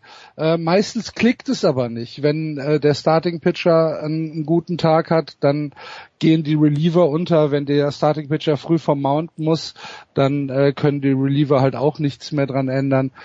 Ja, es klickt nicht. Es ist eine, es ist eine relativ deprimierende Saison im Moment für, für Red Sox Fans.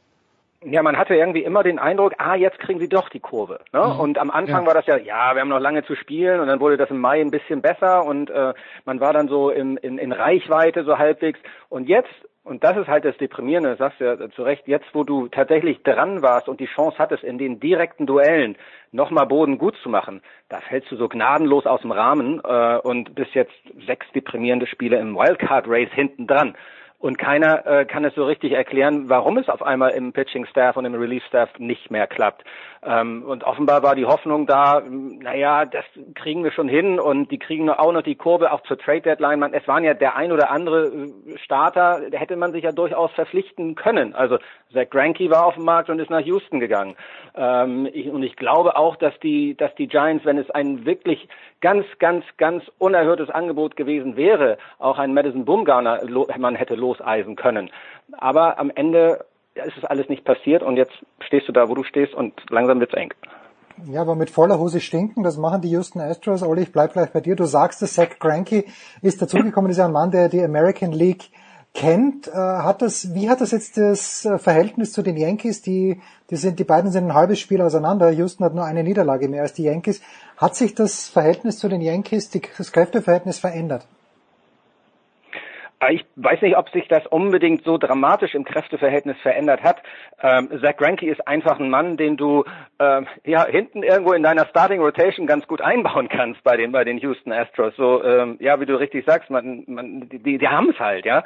Die haben einen Verlander mit 15 und 4, die haben einen Cole mit 13 und 5 und einen Miley mit 10 und 4, also die drei Starter und dann kommt irgendwie ein Greinke noch dazu. Ähm, das ist nochmal so eine Absicherung, den den kannst du als dritten, vierten Starter da ganz gut gebrauchen. Und das ist halt eine perspektivische Verpflichtung, denn Granky ist nicht nur 35 Jahre alt, wo viele gesagt haben, hm, ja, so ein bisschen äh, rostig könnte der vielleicht auch bald werden das gleiche Alter wie Verlander, äh, Verlander übrigens auch, der ist auch 35, wenn ich mich nicht täusche. Aber Granky ist nicht nur 35, der kostet auch 35 Millionen im Jahr. Und das eben nicht nur bis zum Ende dieser Saison, sondern bis Ende 21. Also da hast du dir halt nochmal 100 Millionen auf deine Payroll raufgeschrieben.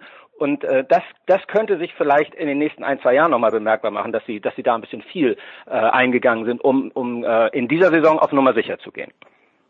Axel, jetzt hat aber Zach Greinke, wenn ich mich richtig erinnern kann, der war ja, bevor er nach Arizona gegangen ist, äh, auch bei den Yankees im Gespräch. Wer ist das nicht? Aber damals war das Argument, okay, Big Stage ist nicht so sehr für Zach Greinke. Ähm, wird er die, die Big Stage Playoffs, wo die Astros ja sicher hingehen, wie denkst du, wird er die meistern? Und sei es nur als Nummer 4 Starter? Ja, also ich möchte, ich möchte dem Olli milde widersprechen. Ähm, für mich ist das ein, ein Widersprich ihm bitte vehement. Widersprich ja, vehement. Für mich, für mich ist das, für mich ist das äh, oder die Granky äh, Verpflichtung der Houston Astros mit Hinblick auf die Playoffs ein absoluter Monster Move. Ähm, das Starting Pitching der New York Yankees kann in gar keinem Fall mit dem der Houston Astros äh, mitmischen, wenn wir jetzt tatsächlich davon ausgehen, dass wir ein äh, American League äh, Championship Series zwischen den äh, Yankees und den Astros sehen und das dann vielleicht über sechs maybe sieben Spiele geht, dann haben die Houston Astros mit dieser Verpflichtung von Zach Greinke jemand in der Hinterhand, der ihnen tatsächlich einen ein, ein, äh, ein Push gibt, äh, besser zu sein. Ähm, Olli hat es ja schon gesagt, die, die, die, die Rotation mit Verlander, mit Garrett Cole, mit Wade Miley, jetzt mit Granky, Brad Peacock, ähm, die sucht in der American League wirklich seinesgleichen. Meines Erachtens können da noch nicht mal die Cleveland Indians mithalten. In New York hast du eigentlich nur Masahiro Tanaka und J.A. Happ, ähm, auf die du dich 100% verlassen kannst. Danach wird's dann tatsächlich im Starting Pitching schon ein bisschen dünn. CC Sebastian hat auch ähm, ja äh, keine keine keine Implikationen mehr bei den bei den Yankees im Moment. Ähm, für mich ist es tatsächlich ein Monster-Move. Und wenn du die Big Stage ansprichst, Granky gilt ja so ein bisschen als introvertiert, als jemand, der sein Ding macht, der gerne dann auch mal alleine ist, der ähm, nicht tatsächlich die großen Schlagzeilen sucht. Vielleicht wäre er da wirklich in New York nicht so richtig gut aufgehoben gewesen, wer weiß. Aber für die Playoffs und auf dem Mount zu stehen, dafür wird's reichen. Und äh, das ist schon, für mich ist es ein absoluter Monster-Move und vor allen Dingen auch ein ausgestreckter Mittelfänger der Houston Astros an die ganze Liga. die nehmen wir hier besonders gern. Wie, wie selbstbewusst, äh, Olli, nach der Trading Deadline ist denn der ja. Mittelfinger den, den Minnesota Twins, den Indians zum Beispiel entgegenstrecken, weil der Vorsprung ist nur noch zwei Spiele. Ja, das ist so ein bisschen äh, dahingeschmolzen wie das Eis in der Sonne. Also das war schon ähm, bemerkenswert, was für was für eine Serie einerseits die äh, Twins hingelegt haben und andererseits eben auch die Indians. Beide äh, jeweils in die falsche, beziehungsweise aus Twins Sicht in die falsche Richtung.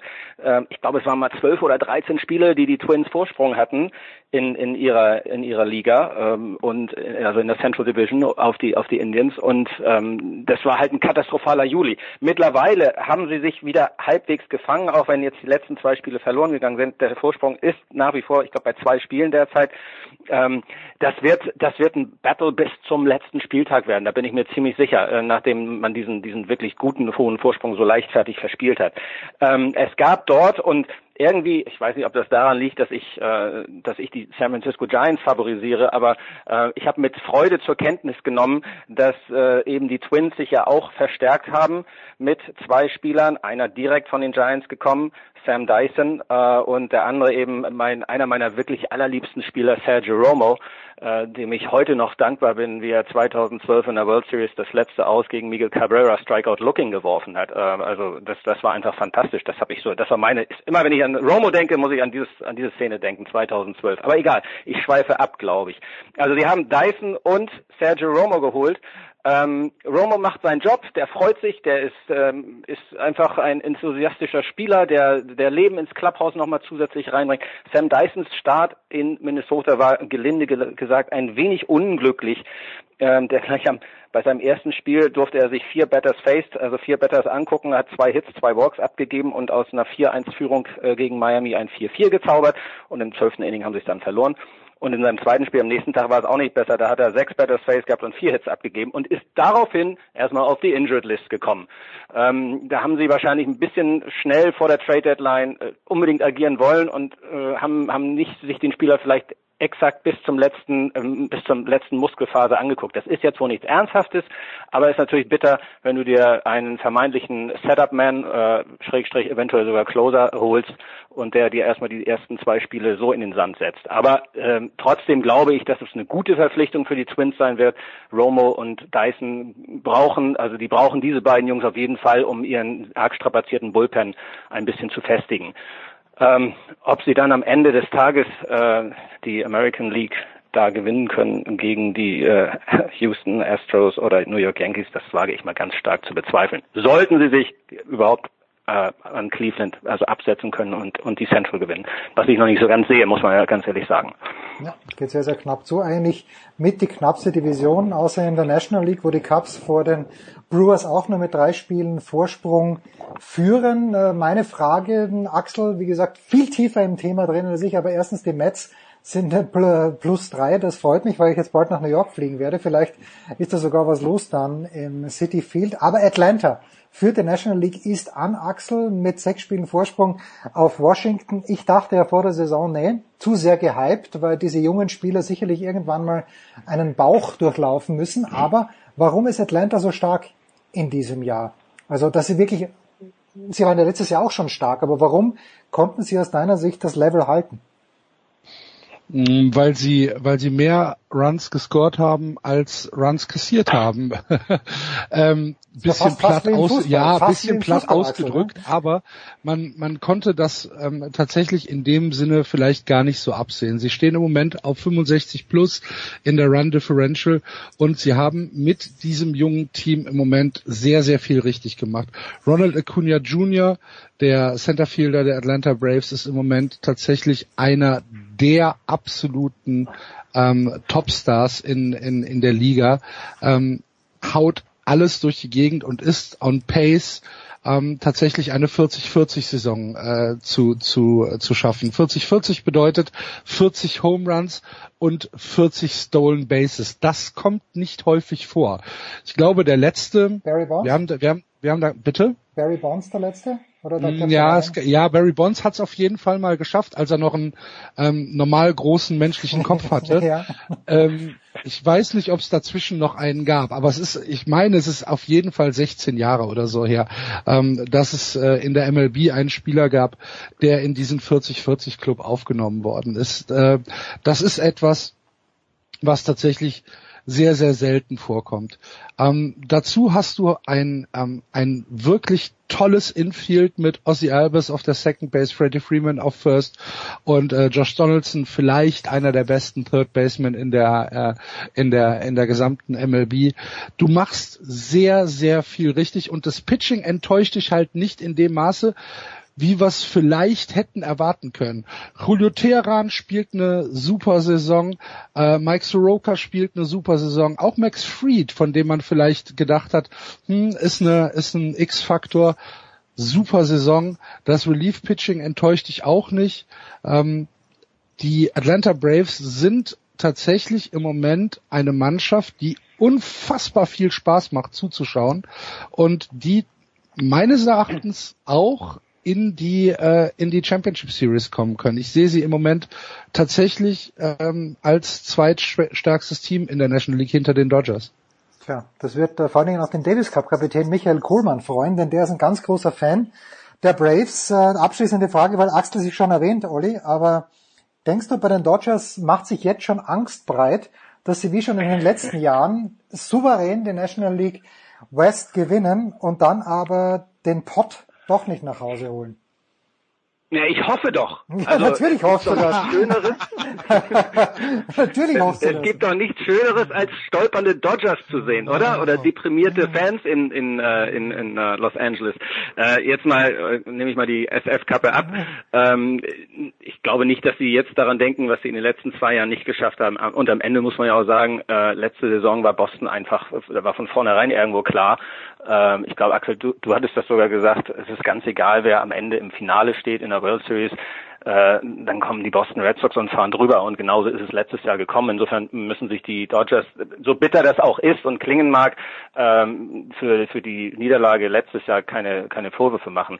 Äh, ich fürchte, dass sie dieses Jahr ein größeres und ernsthafteres Wort äh, um den Titel mitreden werden. Ob es dann am Ende reicht, äh, gegen Houston zu bestehen. Das ist mein Favorit, was jetzt keine, äh, keine so große Prognose ist. Ähm, das wird sich dann zeigen. Ich, ich hoffe nicht, aber ähm, ich glaube auch nicht, dass sie, dass sie die World Series so deutlich verlieren werden wie im letzten Jahr, wenn die, wenn die Dodgers ins Finale kommen. Das Problem bei Dodgers gegen, gegen Astros in der World Series ist, dass die Spiele halt so im Schnitt fünfeinhalb Stunden dauern werden. ja?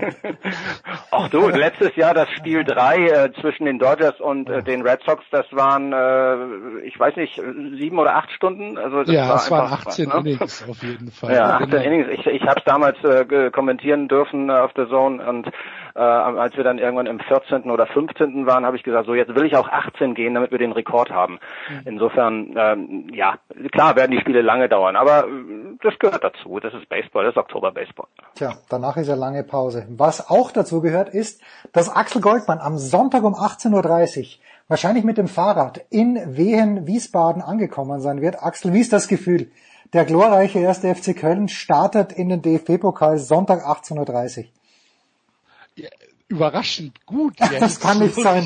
Nee, raus. Danke, Axel, dass du da warst. Das möchte ich gar nicht hören. Ich möchte jetzt hier was Deprimierendes hören. Zum ersten, zum ersten Mal, seit wir uns kennen, gibt es keine Meckerei über den, über den Sommer beim FC. Wir haben äh, gute, gute Verpflichtungen getätigt. Ich bin überrascht und zufrieden. Ich glaube, dass der FC gut aufgestellt ist dieses Jahr und ähm, dass wir, dass wir die Klasse halten werden. Stark. Und Hast du schon mal so viel Lebensfreude Nee, überhaupt nicht, gehört? überhaupt nicht. Nicht mehr seit ich dir gesagt habe, dass Peter Stöger garantiert scheitern wird in Köln. Und dann, dann ist er souverän aufgestiegen und zum Kulttrainer geworden. Das ist so viel zu meiner Expertise. Äh, Ich hatte nämlich kurz vergessen, dass Achim Bayerlotz äh, euer Coach ist, aber der scheint sich ja recht gut zu machen dann, nach deiner. Ja, schön. Schön. Habe ich Achim, Achim oder Armin? Armin, ja? Und Achim. Ja, es ist wurscht. passt schon. Ist alles, ist, ist alles eine Nudel. Ja, davon gibt's Tag nur einen mit dem Nachnamen, oder? Das ist wahr, da, da kann man nicht, A. Bayerlorzer, da kann man nichts falsch Genau. machen. Olli, wo wirst du am Wochenende zugange sein?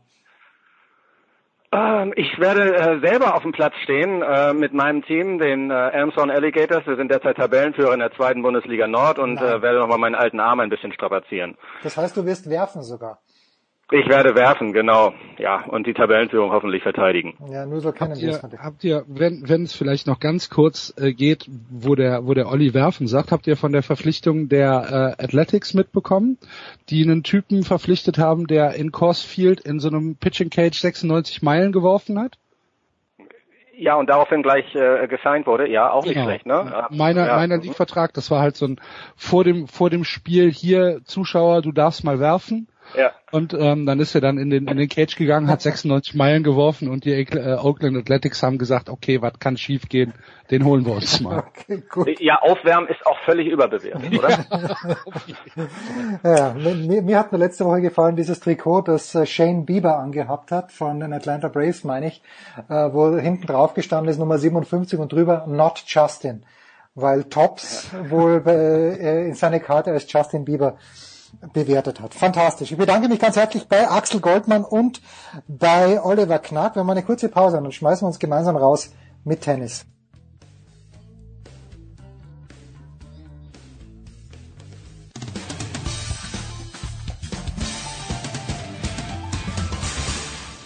Hallo, hier ist Verena Seiler und ihr hört Sportradio 360.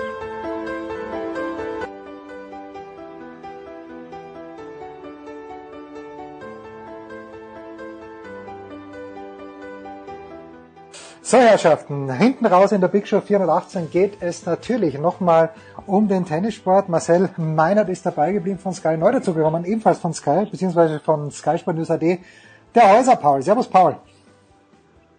Servus die Wadeln, grüß euch.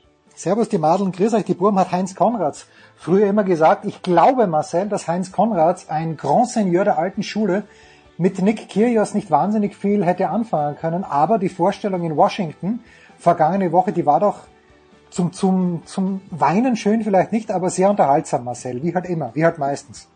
Ja, definitiv. Also wenn, wenn du zu einem Tennismatch mit Nick Kyrgios gehst, dann bekommst du was für dein Eintrittsgeld. Das ist mal definitiv klar. Und wenn er sich dann in jeder Beziehung in, in so einem Rausch spielt, wie es in Washington der Fall war, dann geht auch kein Weg dran vorbei, finde ich, dass er ähm, eine Bereicherung für diese Szene ist. Natürlich kann man sich über viele, viele Attitüden streiten und, und länger unterhalten.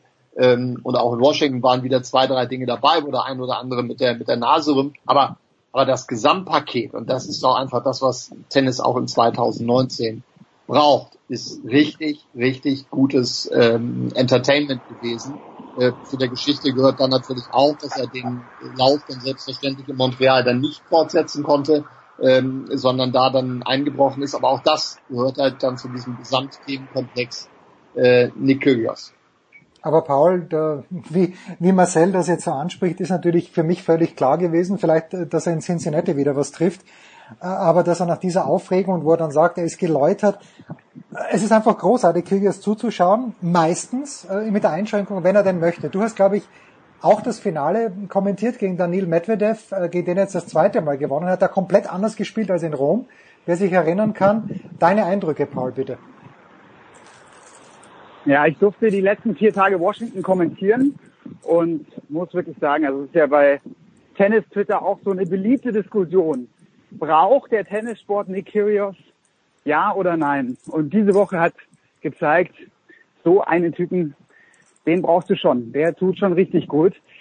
Ja, er war gegen Tsitsipas. Das war für mich das Highlight-Match der Woche. Halbfinale, da war eigentlich alles drin. Also da bin ich mir, da lege ich mich jetzt mal fest, auch wenn es nur Washington war, auch wenn es nur ein 500er Turnier war, das wird eines der, sagen wir jetzt mal, fünf besten Matches des Jahres sein am Ende. Vom Niveau her sicherlich in Wimbledon Halbfinale Federer Nadal oder Finale Federer Djokovic äh, über weite Strecken sicherlich vom Niveau her besser. Nikelios hat sich da im zweiten Satz auch richtig selber rausgeschossen, aber das hatte alles, was so ein gutes Tennismatch braucht und Nikelios war ganz nah dran, ganz nah dran an der Disqualifikation auch wieder, weil ein Zuschauer da mal reingerufen hat und das darf eigentlich nicht sein, dass sowas dann ihn völlig, völlig irritiert und er dann sich gar nicht mehr einkriegt. Aber ja, im dritten Satz konnte er dann sich wieder so richtig fokussieren, hat dann auch wieder seine Späßchen gemacht. Ihr erinnert euch vielleicht noch an Shoegate. Das war im Viertelfinale Tsitsipas gegen Benoit Paire. Und Tsitsipas hatte auch gegen Kyrgios wieder Probleme mit seinen Schuhen, beziehungsweise dann auch mit seinen Schnürsenkeln. Und dann hat der Kyrgios äh, ihm das präsentiert. Er hat ihm die Schuhe äh, so richtig wie so ein Diener hingestellt. Und also das Publikum in Washington, muss man auch sagen, die sind dann auch ein bisschen weniger kritisch als vielleicht in Europa mit, mit Kyrgios.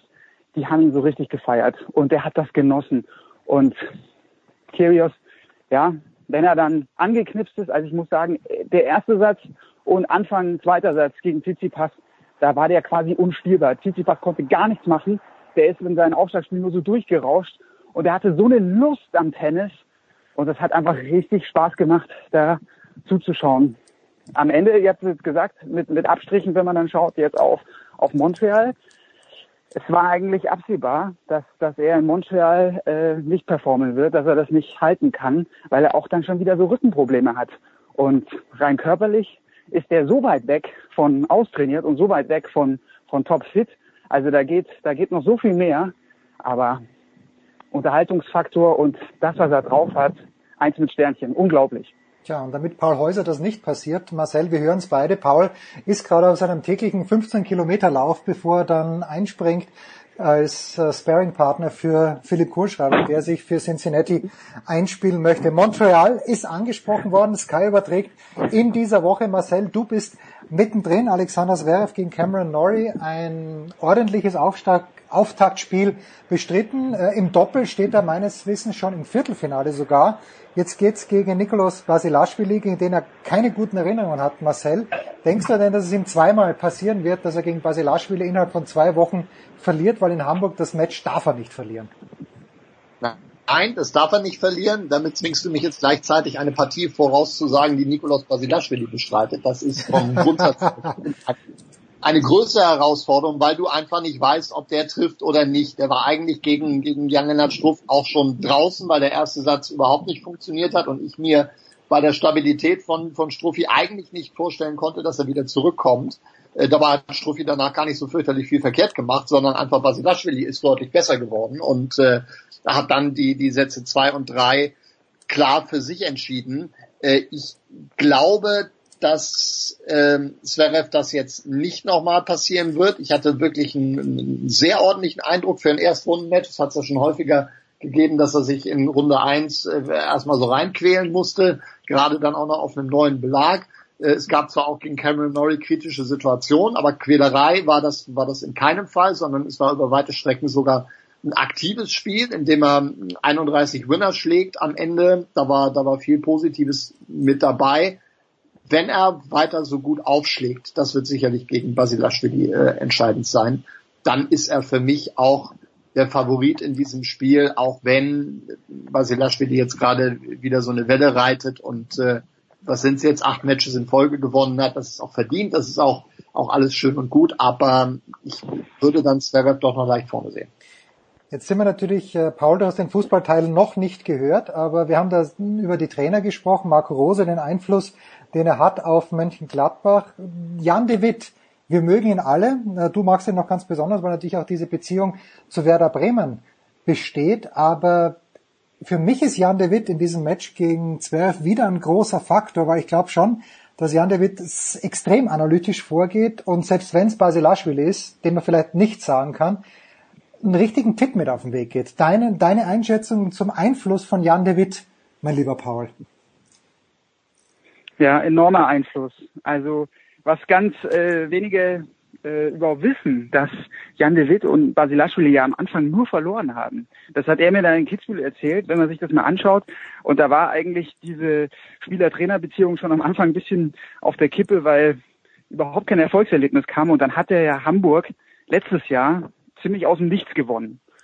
Dass er das jetzt verteidigt, ist natürlich großartig. Und was ich so interessant finde bei Basilashvili, ich meine, es war immer schon klar, der hat enorme Waffen, der hat äh, eine unglaubliche Power und kann die, kann die Gegner so richtig wegdrücken. Aber er hat sich jetzt schon nochmal gerade beim Aufschlag enorm verbessert und, und beim Return und wirkt auch nochmal eine Spur beständiger. Auf Sand gefällt er mir eigentlich am besten, jetzt so in Hamburg.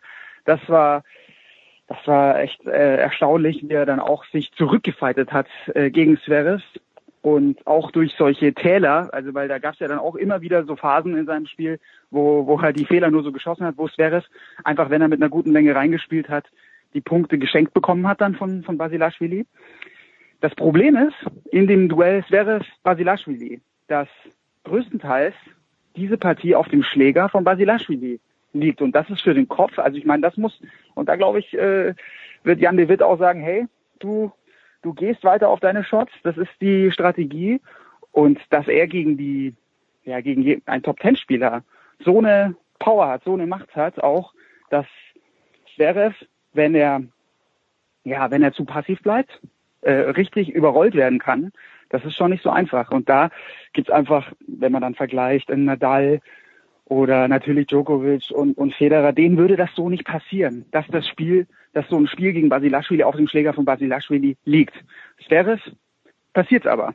Und das ist eben die große Gefahr, wenn aber Basilashvili natürlich die, die Unforced-Error-Quote nicht in den Griff bekommt.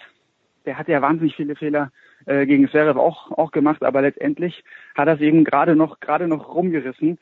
Und Zverev muss da einfach in entscheidenden Situationen auch selber dann mal ein bisschen äh, aktiv werden. Und das, was ich gegen Cameron Norrie gesehen habe, war schon richtig gut. Aber was mir überhaupt nicht gefallen hat, nach wie vor, sind die, sind die Volleys. Also was er, was er da im Transition Game macht, das wirkt einfach nicht nach wie vor nicht überzeugt. Da fehlt die Entschlossenheit. Er glaubt selber nicht an seine Qualitäten da vorne am Netz. Und das muss besser werden. Da muss er mit, mit so einer richtigen Entschlossenheit, auch mit einer gewissen Körperspannung da vorne auftreten und durch die, durch die Volleys durchgehen. Das hat äh, noch lange nicht gepasst. Muss ich kurz äh, gleich zwei, zwei drei Dinge ähm, ein bisschen gerade ziehen, äh, Paul. Du sagst das richtigerweise, Spiel liegt auf dem Schläger von Basilashvili. Ähm, das ist aber immer so, wenn er auf den Platz geht. Das ist egal gegen. Ja, nicht gegen Federer. Äh, nee, nicht gegen Federer, nicht gegen Nadal. Aber er kann im Moment, aber er kann ein Nikolaus Basilashvili kann die Großen nicht ärgern, wenn er nur reinspielt.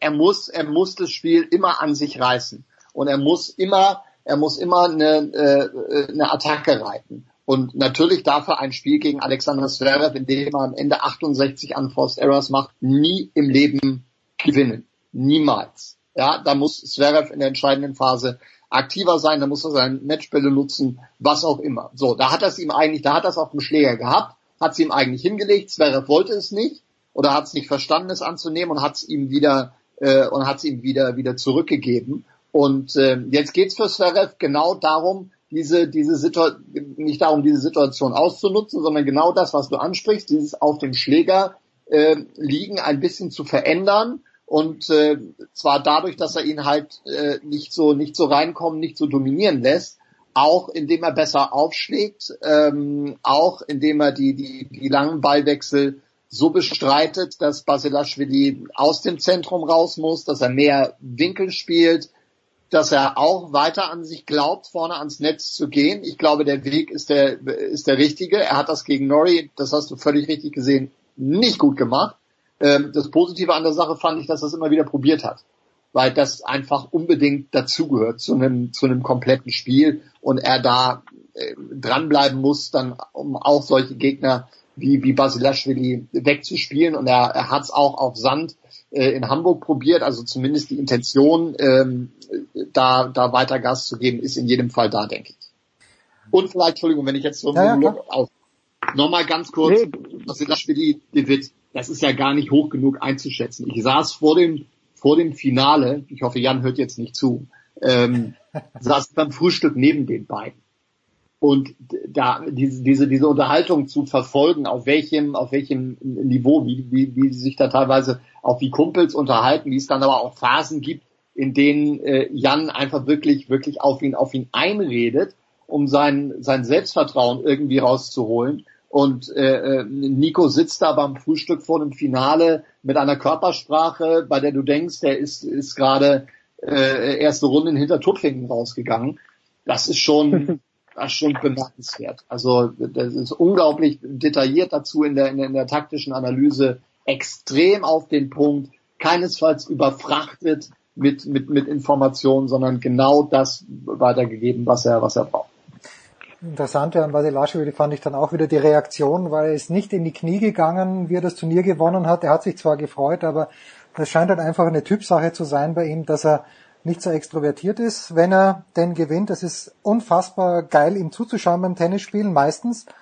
Aber manchmal ist es auch frustrierend. Das Match heute übrigens das zweite nach 19 Uhr an diesem Donnerstag. Ich weiß nicht, Marcel, wirst du es machen oder wird es der Stefan machen? Äh, nee, das macht der Kollege Hempel. Ich habe heute noch mal einen Tag äh, Zeit zum, zum Durchatmen und mache dann Freitag, Samstag weiter. Ist es nicht sogar, ist nicht sogar das, das, das dritte Match heute? Ich bin gar nicht sicher. Ist ja aber auch, äh, nee, das genau, das zweite. Das zweite auf dem zweitgrößten Platz. Das zweite, genau, das zweite auf dem zweitgrößten Platz. So ist das dritte Match insgesamt. So wird da dann ein, ein Schuh draus. Genau. Ja, bin ich, ähm, bin ich sehr neugierig, was ja. das wird. Also Team gegen, gegen Cilic, hm, da ist, ist ähm, viel drin heute. Also Dominik hat, äh, Dominik spielt heute um, zwei, um 18 Uhr, erstes Match auf ja. Center Court, hat gestern erstmals überhaupt gegen ein Match in Kanada gewonnen, gegen Shapovalov, wer es gesehen hat, Pauli, ich weiß nicht, wie viel du gesehen hast, aber äh, ich glaube, äh, Dominik ja. ist heute in der Früh aufgewacht und wusste nicht ganz genau warum, weil es war, ich fand ein, kein gutes Tennismatch, aber Shapovalov hat halt dann hat einen äh, sagenhaften Smash vergeben, ja, einen sagenhaften Smash ja, vergeben zum Breakpunkt. Ja, Paul, bitte deine deine Einschätzung.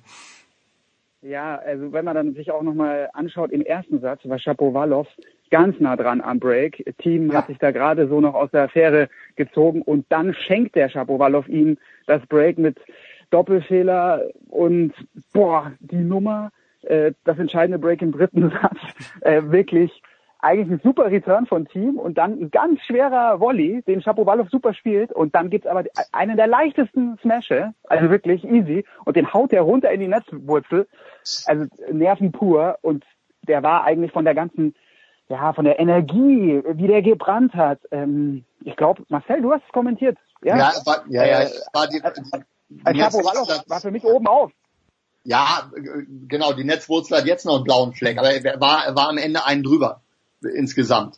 Also ja. es war dann, es war dann ja. zu viel. Das war wirklich, war wirklich jugendlicher Leichtsinn und und und äh, Naivität, wie er da auf alles draufgegangen ist mit dem Publikum im Rücken, das ihn, das ihn toll getragen hat und äh, äh, Domi musste dann ja letztlich nur reinspielen, einigermaßen anständig servieren. Ja. Und dann hatte er das, das, den, den, den dritten Satz nachher ähm, in Sack und Tüten. Den hat er ihm wirklich, wirklich geschenkt. Schade, dass das aus organisatorischen Gründen unser Interview dann hinten raus nicht geklappt hat. Da hätte ich gerne wirklich die, die Einschätzung gehört, weil das war natürlich nicht seine beste Leistung, ist aber natürlich auch immer ganz wichtig, so eine, so eine Partie dann einfach mal zu gewinnen und dann dem Gegner zu zeigen, Junge, du musst halt schon noch ein bisschen was lernen und ich bin halt dann, wenn es drauf ankommt, in den entscheidenden Situationen schon äh, einen Tick weiter. Ich mag Shapovalov, ja. aber äh, gestern war mir ein bisschen zu viel Handtuch und ein bisschen zu viel Faust. Aber bitte, Paul. Ja, ja, okay. ja ich glaube, ja, ich glaube, bei Shapovalov äh, wirklich fehlendes Selbstbewusstsein total. Aber eigentlich, also wirklich, man hat ja da manchmal so ein Gefühl, ich weiß nicht, wie es eben euch ging, aber für mich war er eigentlich der bessere Spieler. Äh, wenn der ein bisschen da den Fokus da in den entscheidenden Momenten unter Kontrolle bringt, wenn er, wenn er da die, wirklich die Nerven im Zaun hält, dann, ja, muss er, muss er es gewinnen. Er muss Team eigentlich ausscheiden. Und das was, also wenn man jetzt, ich möchte auch zu Zverev noch mal ganz kurz was sagen. Also kann man auch äh, schöne Parallele ziehen. Zverev und Team. Beide eben also Team ist in diesem Jahr deutlich natürlich der stabilere und auch derjenige, der offensiv da noch mehr Qualitäten hat und auch ein größeres Selbstverständnis hat.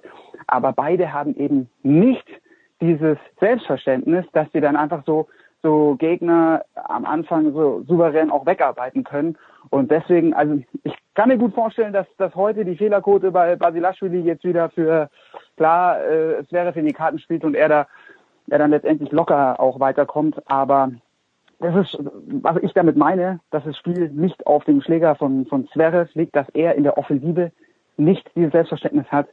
Ein Federer, ein Djokovic, ein Nadal, die spielen das dann runter und gerade ihre eigenen Aufschlagspiele, das ist dann nochmal eine, eine Spur souveräner und die nutzen dann auch die entscheidenden Breakchancen viel, viel besser als Zverev hat eben dieses Selbstverständnis im Moment nicht.